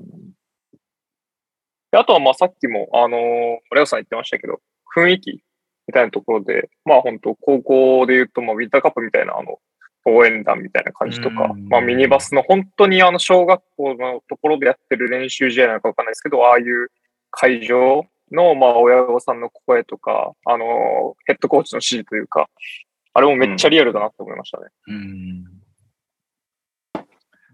ワンプレーワンプレー、あの、ぜ前面にいる選手は当然なんだけど、奥にいる選手たち、あそういう動きするよねっていうのが、ちゃんと落とし込まれてるよね。なんか、旧旧前のアニメ、前のアニメっていうか、スラムダンクだけじゃないんだけど、スポーツ系のまアニメって大体そうなんだけど、背景にいる選手なんでそこにいるのみたいなのが結構多かったんだけど、まあでもそこまで作ってられないっていうのが多分本当のとこなんだと思うんだけど。毎週毎週やってらっしゃるところだよね。そうそうそう。この作品はそこういうとこもこだわって、なんか多分、もう実際に三能戦の全プレーをさ、多分、このプレーだったらみんなどこにいるだろうねっていうのを配置しながら、モーションキャプチャーしてるんだと思うんだよね。うん。それが、そこまでやってるのは、やっぱ井上先生がバスケ好きだし、てるからできることだなっていうのはあるから、なんか、感謝しかないよね、そこには。うん。やっぱ分かってる人がこうやってがっつり関わってくれると、それ相応のものになるんだなっていうのはなんか俺思う、思思ったのはさ、桜木がしっかり邪魔なんだよね。そうあーそうそうそう。なんか、すっごい邪魔なんだよ。なんでそこいいんだよみたいな。一回そういうシーンがあるけど。ありましたね。だから、やっぱうまく素人なんだよね。うんなんか、うわ、邪魔だな、いらねえな、みたいなところにいたりするから、それが本当いいなと思ったし、あとまあ、沢北がすごかったのはそうなんだけど、不活がやばかったね。うん不活の化け物感がすごいっていうか、なんかもう絶望感しかないっていうかさ、こんなやつでやりたくないみたいな。確かに。うん。あとまあね、あの、頭から始まるとこのディフェンスがやばすぎるっていう三能の。うんはいはいはいはいはい。もう、いや、これやりたくねえ、こんな試合みたいな感じの、うん があって、それでね、みんな言ってるあの、特有のあの、応援団のこもった声の応援ね。うんうん。はいはい。あれがまた圧力になるんだろうなと思って。うんうん。まあ、だし、桜木はしっかり邪魔だけど、あの、リバウンドのシーンとかやっぱり化け物だしね、こんなやついたら本当にやべえだろうな、みたいな。まあそうっすね。あの、二度三度飛ぶは漫画よりはいはいはいはいうんこう、思いまってなるよね、あれはね。これいやいやいやいやってなめっるもんねちゃ速くて、めっちゃ驚くやつでしょって思いながら見てても、わ確かに速いわ。あと、あの、あれまだいるとかね。はいはいはいはい。うん。なんかあれまだいるも、ゲームライクで、なのにまだいるって感じじゃなかったですか？うん。確うんうんうんうん。なんか変にいすぎてるなとは思わなかったんですけど、うん。はいはいはい。ウェイの中でこれだけいられると、あ、まだいるって思うなって思いましうん。うんほんの、ちょっとしたとこだもんね。あそこがほんの、コンマ数秒違うだけで普通に決めれたりするようなシーン。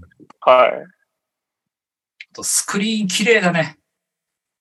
スクリーンがすごく綺麗だった。もうなんかお手本のブラッシングを見てるみたいな、なんかもう、うわあ、綺麗なスクリーンするなーみたいな感じの。なんか、見てるとバスケがやりたくなるっていう。うでもまあ、あれだって、基本ほぼプロとか、なんかスリーバーの選手とかがやってるわけでしょ？あれでしょ？ケイシーとかも入っああ、なんかですよ。ね。うんエンドロール見てる感じだと思います。うんそいや、まあ、そりゃそうなるわなっていう感じだよね、ほんと。もうなんか、ブザービートのヤマピーのバックビハインドパスをもう誰もちょっと思い出せないぐらいありましたね。やばぴー。いやいや。でも、これ、俺らやっぱみんな漫画読んでるじゃん。うん。読んでない人でも面白いとは思うんだけど、う。うん。唯一懸念として、やっぱ桜木のあのキャラクターって、連載全部読んでないと、理解を完全にするのは難しいかもなってちょっと思ったかな。ああでもそれは間違いなくそうだと思うけど、うんなんかそこはもう気にしてなさそうだな。てか逆うに、んあれじゃないかな、漫画好きだった人が見に行きたい映画になったし、ま、映画を見た人が原作読みたいなって思うような作りになったなと思うけど、うんだからうちら、うちらからすれば、原作ずっと読んで好きだった人にとっては、この映画がさらなる深掘りになるけど、うん映画が初見の人は逆に漫画読んで深掘りしようってなるっていう、なんかそれがうまくいってるなっていう。あれだけだとわかんないもんね、正直。三井がな何をして髪切ったのかとかも、一瞬よくわからないけど、うん。でもまだマシで、三井のエピソードが、なんていうか、桜木のあの、山尾は俺が倒すの場面とか、こう、なんていうか、やっぱりあの連載で積み重ねたやつがないときついのかな。うんうんううんんそうね。でも逆に言えばそれぐらいだよな。声ちなみになんだけど、俺は声優全く気にならなかったです、僕は。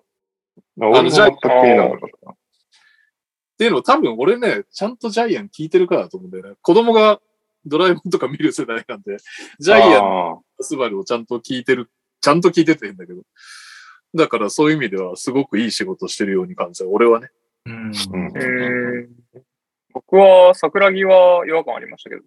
ああ、そうなんだ。あ、そはい。なんかそれを別に受け入れる、受け入れないとかそういう話じゃなくて、違和感あるないで言うと桜木はあったなって思いました。うんなるほど、なるほど。まあ、あの、アニメで、やっぱ、アニメってす、あの、三能までだと桜木だいぶ喋るじゃないですか。だいぶう。喋る。桜木の声が一番印象に残ってるからね。やっぱりそれで、刷り込まれてるのもあって、映画だと、あの、桜木は違和感はありましたね。うん。俺も違和感がゼロではなかったよ、もちろん。それはやっぱり、うあん。安西先生とか、お、意外とこういう声なんだみたいなああ、そうそうそうそう。のとか思ったし。うん。あの、ゼロではなかったけど、別に気に,、気にならなかった。うん、まあそうっすねなるレベルでは全然なかったし、普通にみんな上手いなって思った。うん。うん。多分俺アニメを見ないからだろうな。ほぼもう、あの、当然当時は見てたんだけど、当然当時は見てたから、見りゃ、ああ、これこれって思うんだけど、もうほぼその記憶もひょっとしたらないのかもしれない、俺の中に。だからずっと入れた。なんか本当にさっきも言ったけど別物だと思うんだよね。あそう、だからね、うんそう、だからレオが深掘りって言ってそういう見方をする人もいると思うんだけど、俺は深掘りっていうよりは別物ってイメージだった。うん。新たなスラムダンクっていう感じですね。個人的には。うんレオさんさっき頭から最後まで泣いてたって言ったけど、どの辺から泣き出しましたか？俺はね、まず言うと、映画館入って、えっと、しなんだ、せん広告が始まるじゃん。うん。広告がまず、楽天と NBA2K だったの、俺の言った映画館は。うん。一番最初に流れる映像がその二つで、まずそこでちょっと感動するのよ。あいや NBA、いや、え NBA とバスケが、お IMAX で見に行ったんだけど、品川の。品川の IMAX に NBA とバスケが流れてるっていう、まずそこの喜びが一個あって、まあそこは別に泣いてるわけないじゃない。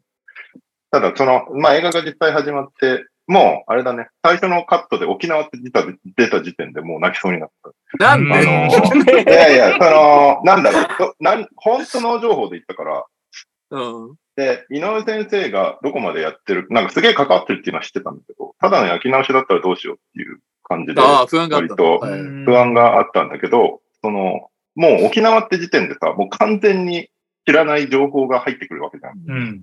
で、あ、井上先生がスラムダンクのことを新しく考えて作品を一つ作ってくれたんだっていうことに対する感謝がもうまず溢れ出ちゃって。すごいっすね。こで泣いたんや。ああ、作ってくれたっていう気持ちがすごいわ。でそっからもうこの、もうなんかもう、まあそっからその冒頭がさ、すごい悲劇的っていうのもあって、まあそういう感情移入もあったりとかして、うんもうそっからなんかもう、いろいろ止まんなくなって。でもなんだろう試合入ってから、あの、両中盤とか、はいはい。あまあ、両体エピソード自体は別に、そう、両体エピソリードが通にね。あの、なんていうか、俺は嫌だったわけじゃないというか、全然、さっき右さんの解説にもある通り、現代的だとも思うし、別にリアルの要素も、っていうか、で、彼が、井上先生が培ったものとかもあるだろうし、別に、なんだろう、それが嫌です、もうこの映画ダメですとはなんないんだけど、やっぱり、だからあれっていうエピソードを短くさ、もう帰ってくんな、みたいな ところ、うんうん。若干ちょっとベタで、俺はね、俺はちょっとそこは泣いてない。正直言うと。うんうんうん。俺はまあ試合に俺も普通に試合でない。そういうところよりも、まず井上先生の感謝が出ちゃったから、お大枠のね。本当に、そう、その、あスラムダンクをまだまだこう大事にしていただいてありがとうございますみたいな、こんな絶対大変なのにありがとうございますっていう気持ちがすごく強くなっちゃって。バガボンドもリアルにもう終わってないのにありがとうございます。そうそう。あだからかけてなかったんだね、いろいろとか、なんかもういろいろそうあと中盤で結構10フィートの曲が流れるんだけどさ、もうそそこもそこで俺10フィート思い出強いから。ああ、確かに確かにね。そこがまず、なんか、要は、スラムダンクって俺の中高の青春で、で、10フィートって俺の大学の頃の青春なんだけど、なんかそこがもう噛み合い始めるから、もう なんかそれもやばくて。で、あの、劇版もタクマが作ってんだよね、10フィートの。でうんうん。あの、劇版ってあの、なんだ、映画の中で流れる音楽うんうんああ、はいはい。主題歌だけじゃなくて。で、その映画の中で流れる音楽も、10フィートのタクマと、その、もう一人別で、その劇版がすごい有名な作家さんがいるんだけど、その二人で作ってるんだけど、10フィートの曲を結構軸に作ったりとかしてて、なんかそういう音楽面とかでも思い入れが強かったので、なんかいろんな要素、感動要素がなんか、こんがらがってたのね。ストーリーだけじゃない 感動要素が俺は多すぎてなんかもう止まらなかった。なるほどね。一番後ろの席にすればよかったって思った。後ろの席にしながら、もうズルズルしてるからさ、なんか、一番後ろに座ればよかった。ああ、なるほどね。そうっすね。あ、じゃあここら辺でちょっと一通来てるんでいいですか？はい。えー俺の栄光時代は今なんだよネーム副所長です。スラムダンクネタバレ感想大会への投稿です。声優陣内容など不安視や否定的意見を一周する最高の映画だったと思います。ずっと泣いてました。エンドロールも泣いてました。三部作くらいにはなる、なってくるかと思ってましたが、まさか試合終了までまとめてくるとは。そして、りょうたがアメリカ行ってて履いてたシューズが完全版の表紙と同じ太一郎の黒赤。細部にわたって素晴らしい映像と素晴らしい音楽と素晴らしい声優陣の最高の映画でした。あとはモーションキャプチャー俳優陣最高、井上先生最高。そうだな、モーションキャプチャー陣と修二さんは試合してるわけだから、うん。思い入れがまたうん。10フィートのレオと同じで思い入れめっちゃあるだろう。うん。そう、それ思ったんだけどさ、あの、個人的にはちょっとこれで終わってほしくないっていうか、俺の中ではだけど、新しいスラムダンクが始まったということで、何部作なのか何なのかわかりませんけど、ちょっと展開を期待したいんですけど、そこら辺どうですか？これで完結の方がいいっていう意見もあったりするのリアルなことを言うと、これを何個も作るの超大変。ああ、まあ確かにそうね。そう。うんいや、まあ見られるもんならもっと見たいけどね。当然ね、いくらでも見たいけど。どんな形でもいいから、それは。これ書けるもんね、こっから。正う直、ん。新しいやつ。うんね。まあ、うん。最後の終わり方もやっぱり現代的な終わり方だったじゃない？その、まあ、奨学金の話もね、ここまでいろいろあって温まってきて、それで、ああいうふうに日本人の若者がアメリカに挑戦してるっていうのを違和感なく見れる時代になったっていう、確かに。うそうだね。ん、ところで確かに。スラムダンク当時だったら、そっか、そこですでに違和感がある。いや、あれは相当な違和感になったと思うよ。そんなわけねえだろみたいなことになってたはずだから、当時だと。うんでも今は全然あり得るわけじゃん、それは。余裕であこる。れうんそれすごいよね。スラムダンク奨学金を通してその世界を作り上げてるようなもんだもんね。そうそうそうそうそう。確かに。だからなんか、まあ、あれの続きなのかもしれないし、またちょっと別の視点なのかもしれないし、それはもう、ね、井上先生の世界だから、うんあれだけど、まあそうね。でも確かにあのクオリティをもう一回っていうのは結構大変だろうなと思うけど。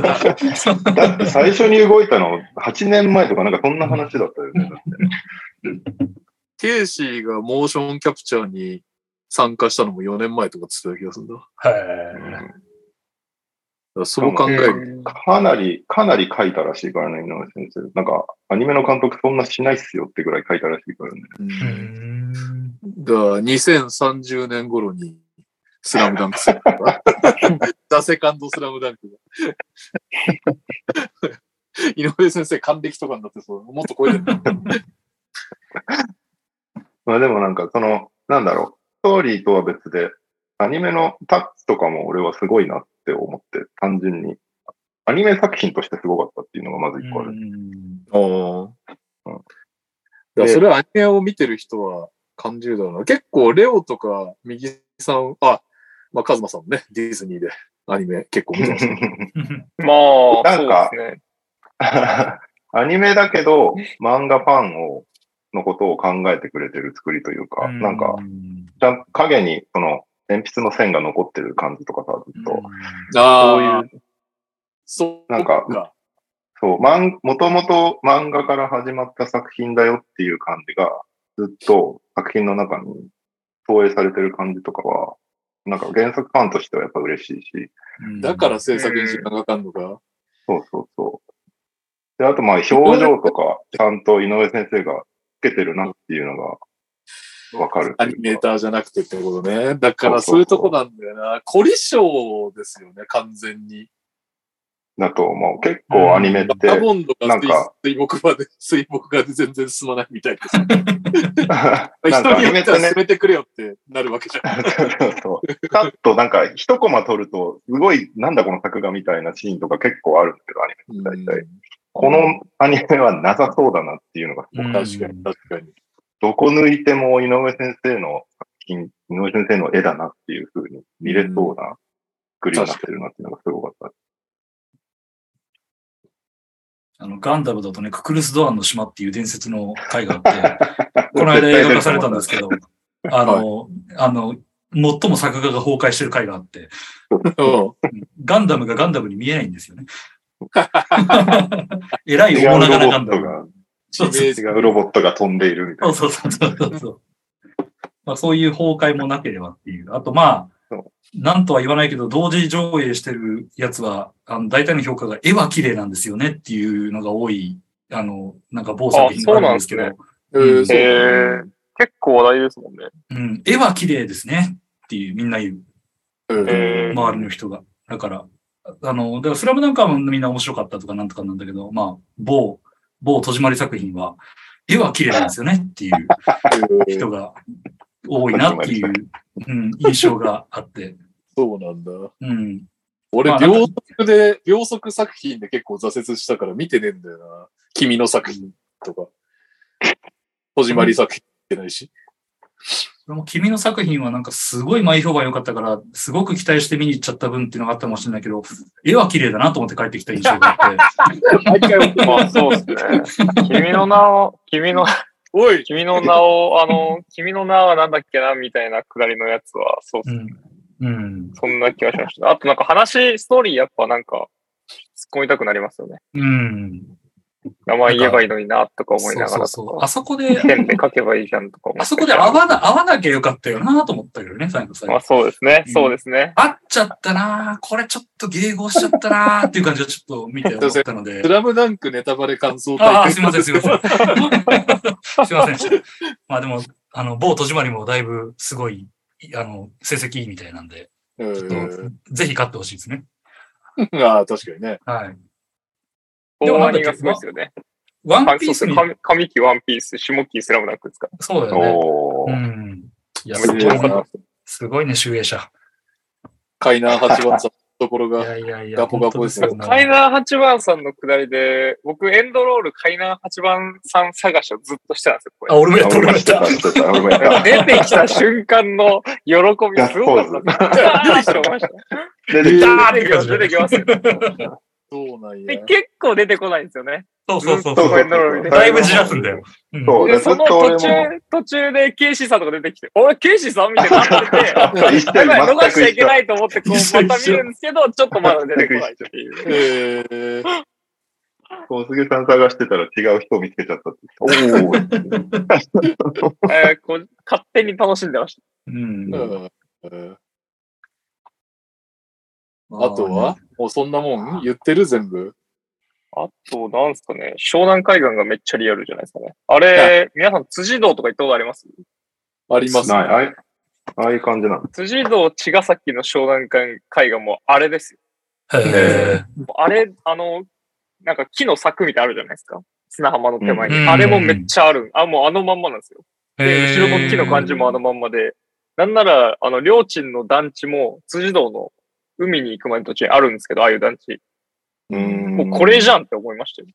うんええ相当リアル。い聖地が、聖地ができてしまっや、本当にそうですよ。なんで、あの、鎌倉のところ行って、まあ、帰り辻堂でも寄ってもらったりって感じですね。た。や湘南海岸、湘南海岸歩いてればつ着くんで。まあ、確かに。ええなんだろうな。まあ、俺なんか、両太目線と言いながら結構ミッチーも書かれてたなってきましたね。ああわかりうます。ん。結構ミッチーの話も出てたな。あの、安西先生が奥さんと健康のために走ってるシーンとかね、うんうなんんうんうん。か、ああ、いいなと思って見てたけど。ミッチーだいぶ引きずってたんだね、やっぱね。ね。まもうミッチーがバスケ見に行ってるシーンとかもね。そうそうそう。そうですね。試合見に行ってるところとかも。あと、まあ、なんだろう、唯一難癖をつけるとするならば、湘北の先輩、ちょっと性格悪すぎるなっていう。めっちゃ性格悪かったよね。あんな人おるんやって思った。高校生でここまでねじ曲がったやついるんだ、みたいな感じの。確かに。彼はね、なかなかちょっと、あれでしたけど、割とあ、ある、ある意味でキャラが立ってたけどね、それは。うんうん。うんあ、あとすげえ、あの、もう僕らが当たり前だと思ってるから、あえて普通は言わないことを言うと、スラムダンクでめっちゃバスケいいじゃん、バスケ好きっていう人がバッと増えた当時の漫画作品うん。として有名ですが、この映画も見てもバスケっていいな、バスケかっこいいな、バスケ好きだなってなれる作品。新しい、その、俺の中では新しいスラムダンクだけど、そのスラムダンクもそこを持ってるっていうことは良かったですね。う。うんん。なんか新しい層が、スラムダンク、旧作見ない層が見てくれてもバスケかっこいいな、いいな、やりたいな、みたいな、なってくれんじゃないかなっていうのが感じたかな。なんかすごく綺麗なまとめのコメントありがとうございます。いやー、あと何回か見に行かないとな。そうね。僕俺もちょはっと何回か行こうかな。右さんもご連絡されたと思いますけど、小菅さんに連絡したら、ドルビー IMAX やっぱおすすめっていう風に言われたんで、うんうん、うん。アイマックスめっちゃ良かったよ。もう一発、今もう、この前の土曜日見に行って2回見たんですけど、まあ、ラストちょっとマジで。IMAX で締めようかなと思ってます。今週日曜日もしかしたら僕 IMAX 行きますね。俺は、品川あれだってが、カズマ品川がでかくておすすめです。品川か。新宿、新宿の行こうと思うんです。彼女がスラムダンク見たいって言ってて、何にも知らない人の感想が聞けるんで、共有しはいます。すごいあ、それはいいね。投稿してもらう、投稿。彼女にですか？新宿、新宿って大きさどうだった？なんか IMAX って言っても、一律みんな同じサイズなわけではないんだよね。なんか IMAX なのにちっちゃいなっていう映画館とかもあるから、あ、そうなの？池袋もでかいっすよね、確か。池袋でかい。池袋がでかかったでかかったかな。へー。でかい映画館のイメージで、なんかお台場とかでかいイメージだったけど、お台場でやってんのかな？ああ。だいぶまああるのかな？やってるんじゃないですかね。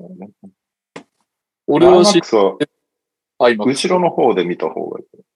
ああ、まあね。ちょっと前の方だとしんどいもんね、ちょっと。あの、全体を見たいのであれば。うんまあ何回も見てる人なら逆に前の方でっていうのもありだとは思うけど、全体を見る必要がないから。いや、初日レイトショーで見に行ったんですけど、ほぼ満員でしたね。う。うんんそうですね、うん僕もそうでした。あと、グッズが買えなすぎたっていうそう俺もう行った時点で買えなかっ売り切れてた。どうせ売り切れるだろうなと思って、朝一で行こうと思ったんですけど、まあちょっと大きいのめんどくさくなってへたれたんですよ。で、11時ぐらいに行ったら、フィギュアとか、多分残ってたのが、桜木のあの、ちょっとふざけた顔の2種類と、た。うんうん。あの、綾子、春子、小暮しか残ってなかったんで、うんうん。うわ、やったわと思いましたね。でもまあ今日普通に買えたんでよかったですけど。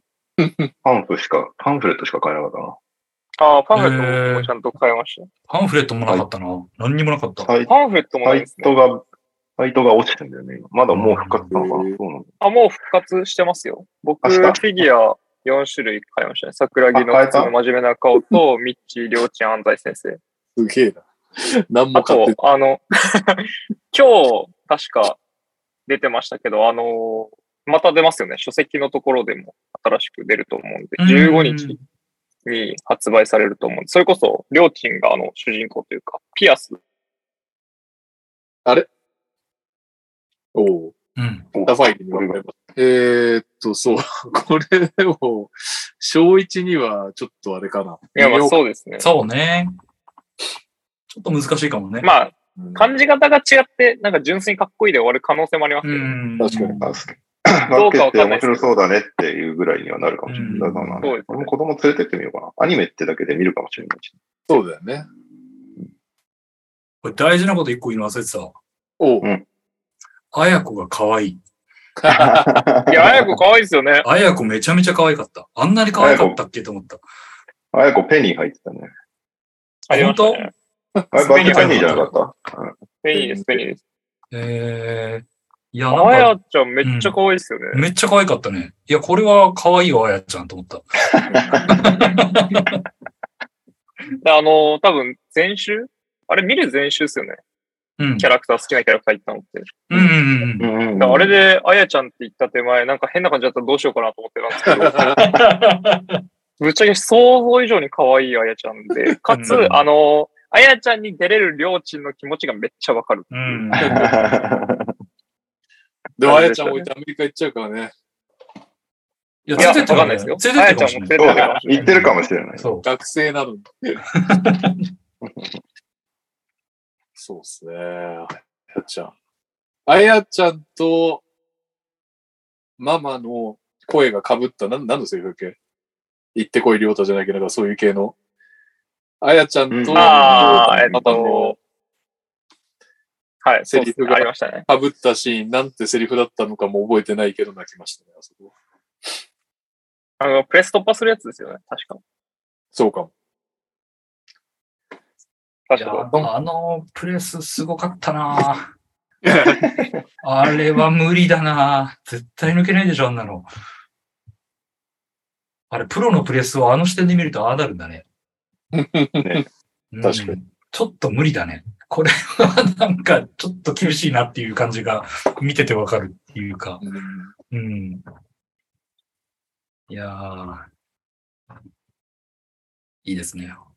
大丈夫ですか？なんか言い残したことはないですか？僕はもう言ったかな言った気がすんな。うんなんか、まあなんか、喋ってればずっと喋ってるような気もするけど、大丈夫です。うん。まあでも本は当、なんかね、さっきもありましたけど、原作好きな人はもちろん、見たことない人もぜひ一度は見に行って損はないかなという感じはしそうま。ですすね。うん。そこはもう、見て損がないことだけは受け合いますね。うん。し、もし仮に、いや、NTR 聞いててスラダン読んだことない人相当レアだと思うけど、そういうレアな人がいるんであれば投稿欲しいね。うん確かに。確かに。うん。感想欲しいですね。はい。まあ、言うても20年前の作品ではあるんだよね。30年前か。そうね。だからさ、最近30年全然、前か。そうか。全然投稿をよこさないけど、としひさとかはね、見てない、読んでないかもしれないからね。どっか、95年、30 95年ですからね。僕95年生まれだ。そうか。え、95年以内に連載開始？もうちょい前じゃない連載もう開始ちょい前そんな前ですか？うん。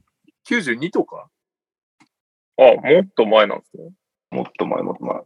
95に、どんぐらいだろうな。96年終了だから、95はもう結構後半で、へえ。ファイナン戦とかじゃないかな。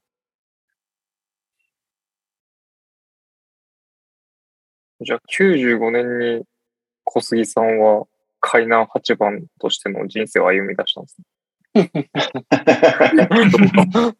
まあ、そのぐらい。はい。というわけで、またぜひね、感想をいただければご紹介しますので、ぜひぜひスラムダンク継続的に投稿いただければと思います。普通歌で紹介しましょう。はいで、レオさん、ちなみに、俺がウィナーだと教えてにゃお先生をやってないんですけど、このままステイですか？レオさんは。ウィナーは、負けました。俺がウィナーだイエあげたよ、俺も。でも、先週、え？対面だっけで言ってた、初日に仙台が4から6点差で勝つ作戦をやって、仙台が負けたので負けました。ああ僕同じ試合なんで、いいですか？はい。負けました。なんで貯めたんだでしかも結構保険張って、まだ僕の得意のあの、1個は当たれ作戦でやったんですけど、はい。綺麗にやられましたね。まあ そもそも僕仙台が勝つ方にかけてたんで、あの序盤で大ゲーム2にかけたんですけど、ああ、もう、あ、もうこれ20終わった終わったと思いながら、はい、試合見てましたね。そうですね。今週も主役は右さんな気がするんで。まさか？あ、そうかそうかそうか。私、あのー予算倍額ね。そうなんですよ。よ。えっと、前回本当は3000円かけるべきところ、費用って2000円だったんで、はい。あのー今回、にまた2000円かけました。これでトントンだと思います。はい。はい。で、追いつきました。うん。で、かけたのはですね、えー、アルバルク対京都。もう、えー、まあ、事前のあれだとアルバルク有利だったんですよ。はい。で、はいはいはいえっ、と、ちょっと日和りまして、ホーム勝利1から3点差から、ホーム勝利20から24点差まで、まんべんなくかけました。嘘でしょ。ええ 絶対マイナスじゃんだって。オッズの時点で。えーで、その結果、えーはいアルバルクが62対58で勝ちまして、おう4点差勝利。ホーはい。ム勝利4から6点差だったんですよ。はいはい。えーこれに、私この試合に2000円かけております。はい。はいえーこのオッズ5.8倍はい。当たりました。はい。おお初めて当たりました。おめでとうございます。この5.8倍にうん2口かけております。そおおということは、はい。2000円ちょいってことだよね、これね。う。そうですね。。初めてプラスです。おおありがとうございますおめでたい。ウィナーですね。完全にウィナー。はい。160円。な。それはウィナーだです。と、なんかねあ、今当選金は、なんか320円？今、計算中なのでちょっとお待ちくださいみたいな感じで言って、2320円買った、そうだよね。320円か。320円プラス。まあ、あの、がぜん、がぜんトータルマイナスなんですけど、はいそれはみんなそうだから大丈いや、これ、でも来シーズンから絶対、みんな難しすぎて、掛け金増えない問題は出てくるよね、多分、ね。そ夫。出てくるでもうちょい仕組み変えないと無理でしょ。う。でね、うんこの、あれなんですよ、当選おめでとうございますって画面が出て、えっ、と、実はこれね、難易度 S だったらしくて、お当選した人8%しかいなかったっていう。すごい。それで5.8倍なの？そう。もうちょいくれよって感じするんだけどねい。や、本当だね確かにそう考えるとそうですね。へうんまあうん一番高い倍率はアウェー勝利30点差以上が89倍だったので、まあちょっとそれに比べるとね、なかなか。いやでも、連敗街道を一緒に歩んでた右さんが卒業されるのは大変心い苦しいですやがー、ありがたいです。おめでとうございます。ありがとうございます。勝つこと、勝つことがやっぱ大事ですよね。そうそうそう。ちょっと一度でも勝ったっていうことがあるからね。大きな財産になりますね。そう、勝ったっていうのは大きな財産いやいやいや負けたこと。はい。教えてにょう先生えええちゃっちゃと行きましょう。はい。皆さん、カズマさん、カズマさんお願いします。はいはい。僕はですね、元木さんと対戦いたしました。はい。中華そばを、おし中、あ、そばか。そばを勝手に中華つけないでください。おすすめしてくれるおなじみの元木さんと対戦しまして、はい。8-7で勝利いたしました。ありがとうございます。まあ、あの、相変わらず、モラントが出たり出なかったりみたいな感じではあるんですが、うちの大エースであるクレイグが復帰したりと、素晴らしい活躍を見せてくれてますね。あと、サボニスが割と安定して活躍してくれるようになってるんで、いい感じです。で、FM 周りですと、僕はジャズの巨人くんを再度取りました。おお、ケスラー。あの、ジャレット・アレンもうち復帰したんで、うん。ブロックが強みにいけるなっていう読みにより取ってますね、ケスラーを。ああ、いいなブロック弱いんだよな、うち。まあ、そんな感じですかね。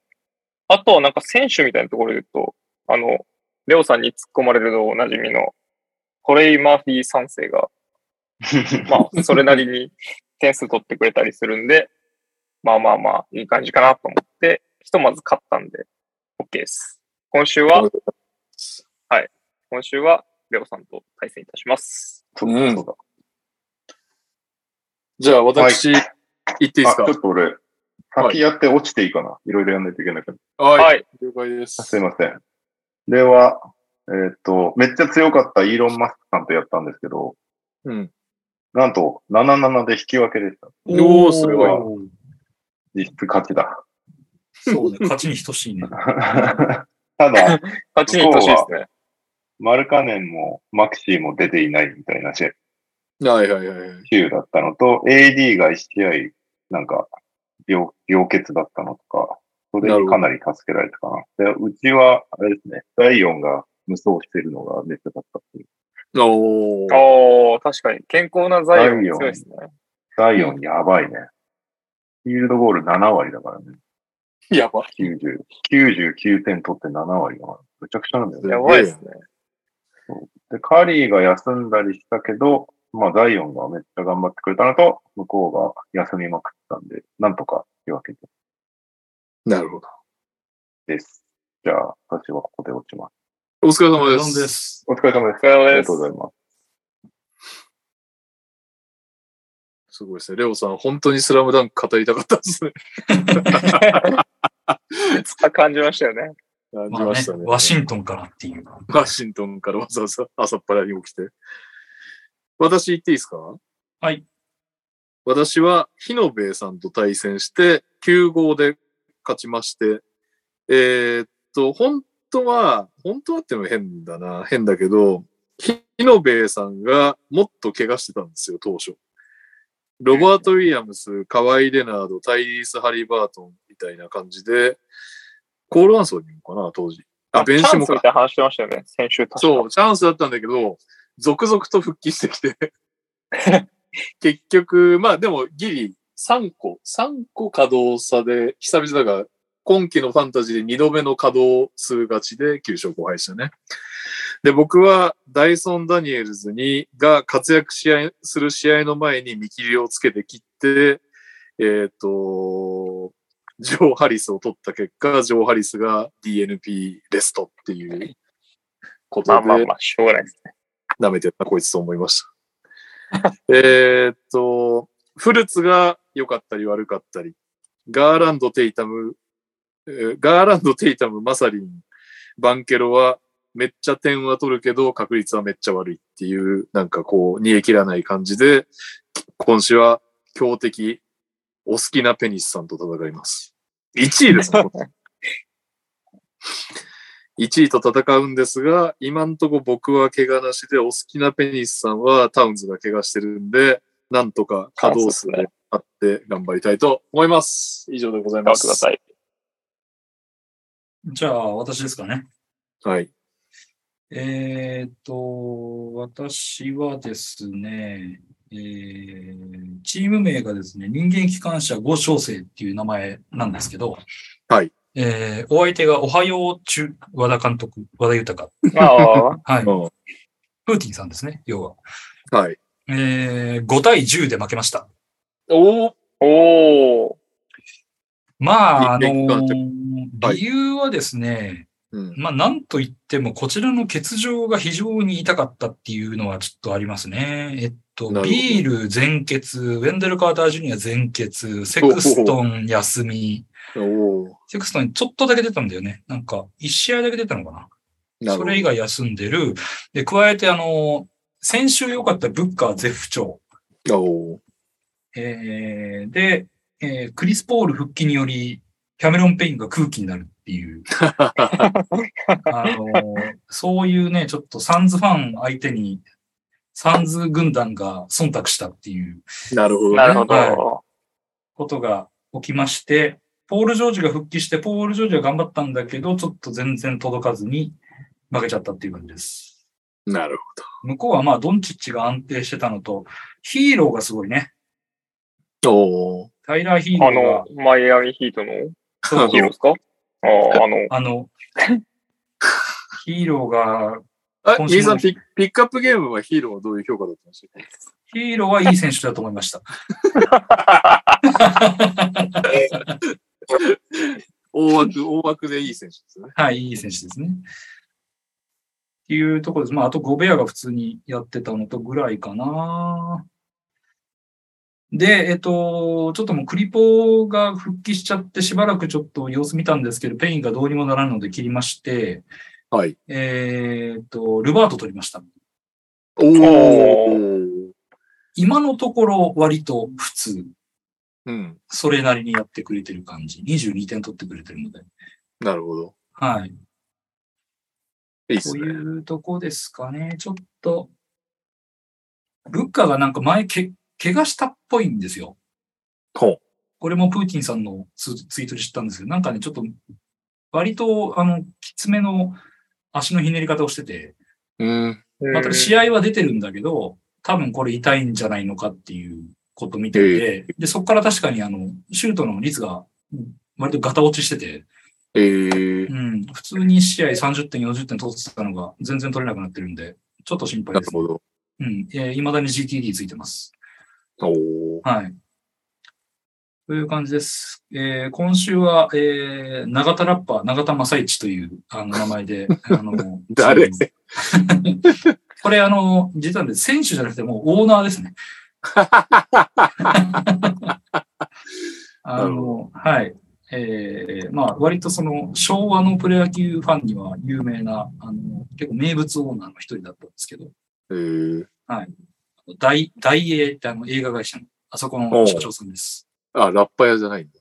そう、あの、なんかね、いろんな、あの、お体現総合するので、あうんの、またラッパーを吹いたっていうね、永田ラッパーってあだ名がついてあ、るそういうことか。そうそうそう。なるほど。はい。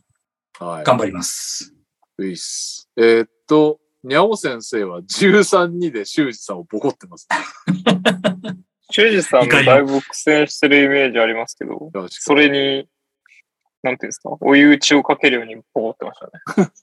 その結果、ファミリーの順位、えー、5位右さん、はい。63、55、2ですね。あ、勝率で言いましょうか。5割3分3厘。えー、6位に上がってる県外から、にゃお先生、えー、勝率すごいね。4割9分2厘。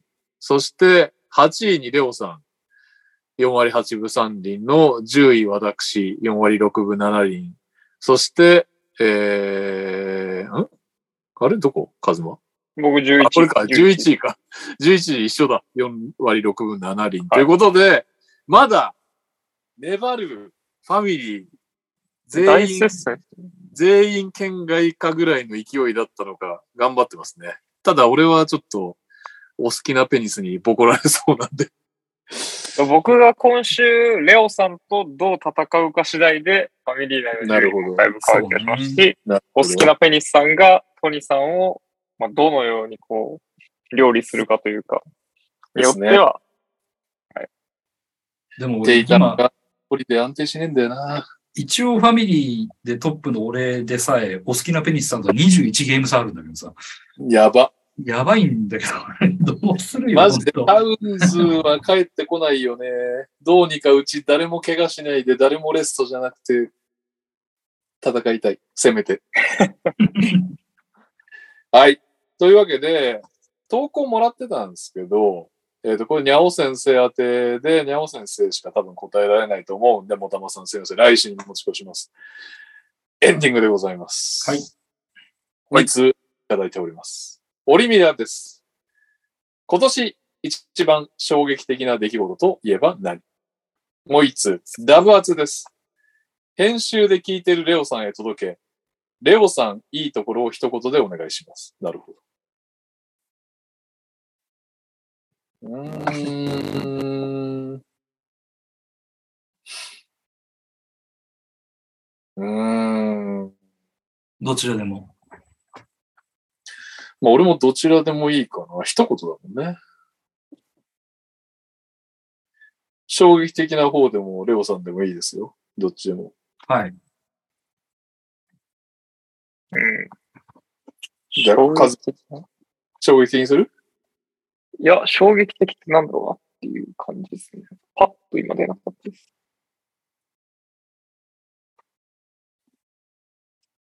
どっちの方がやりやすいですか？どっちでもいい。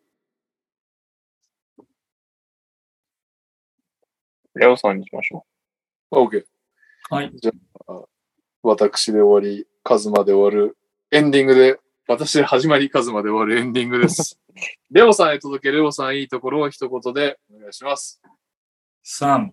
3、2、2、1。1。優しい。アメリカからも出てくれる。英語の発音が素晴らしい。しチーあげあげあげ面白かったのかな今の。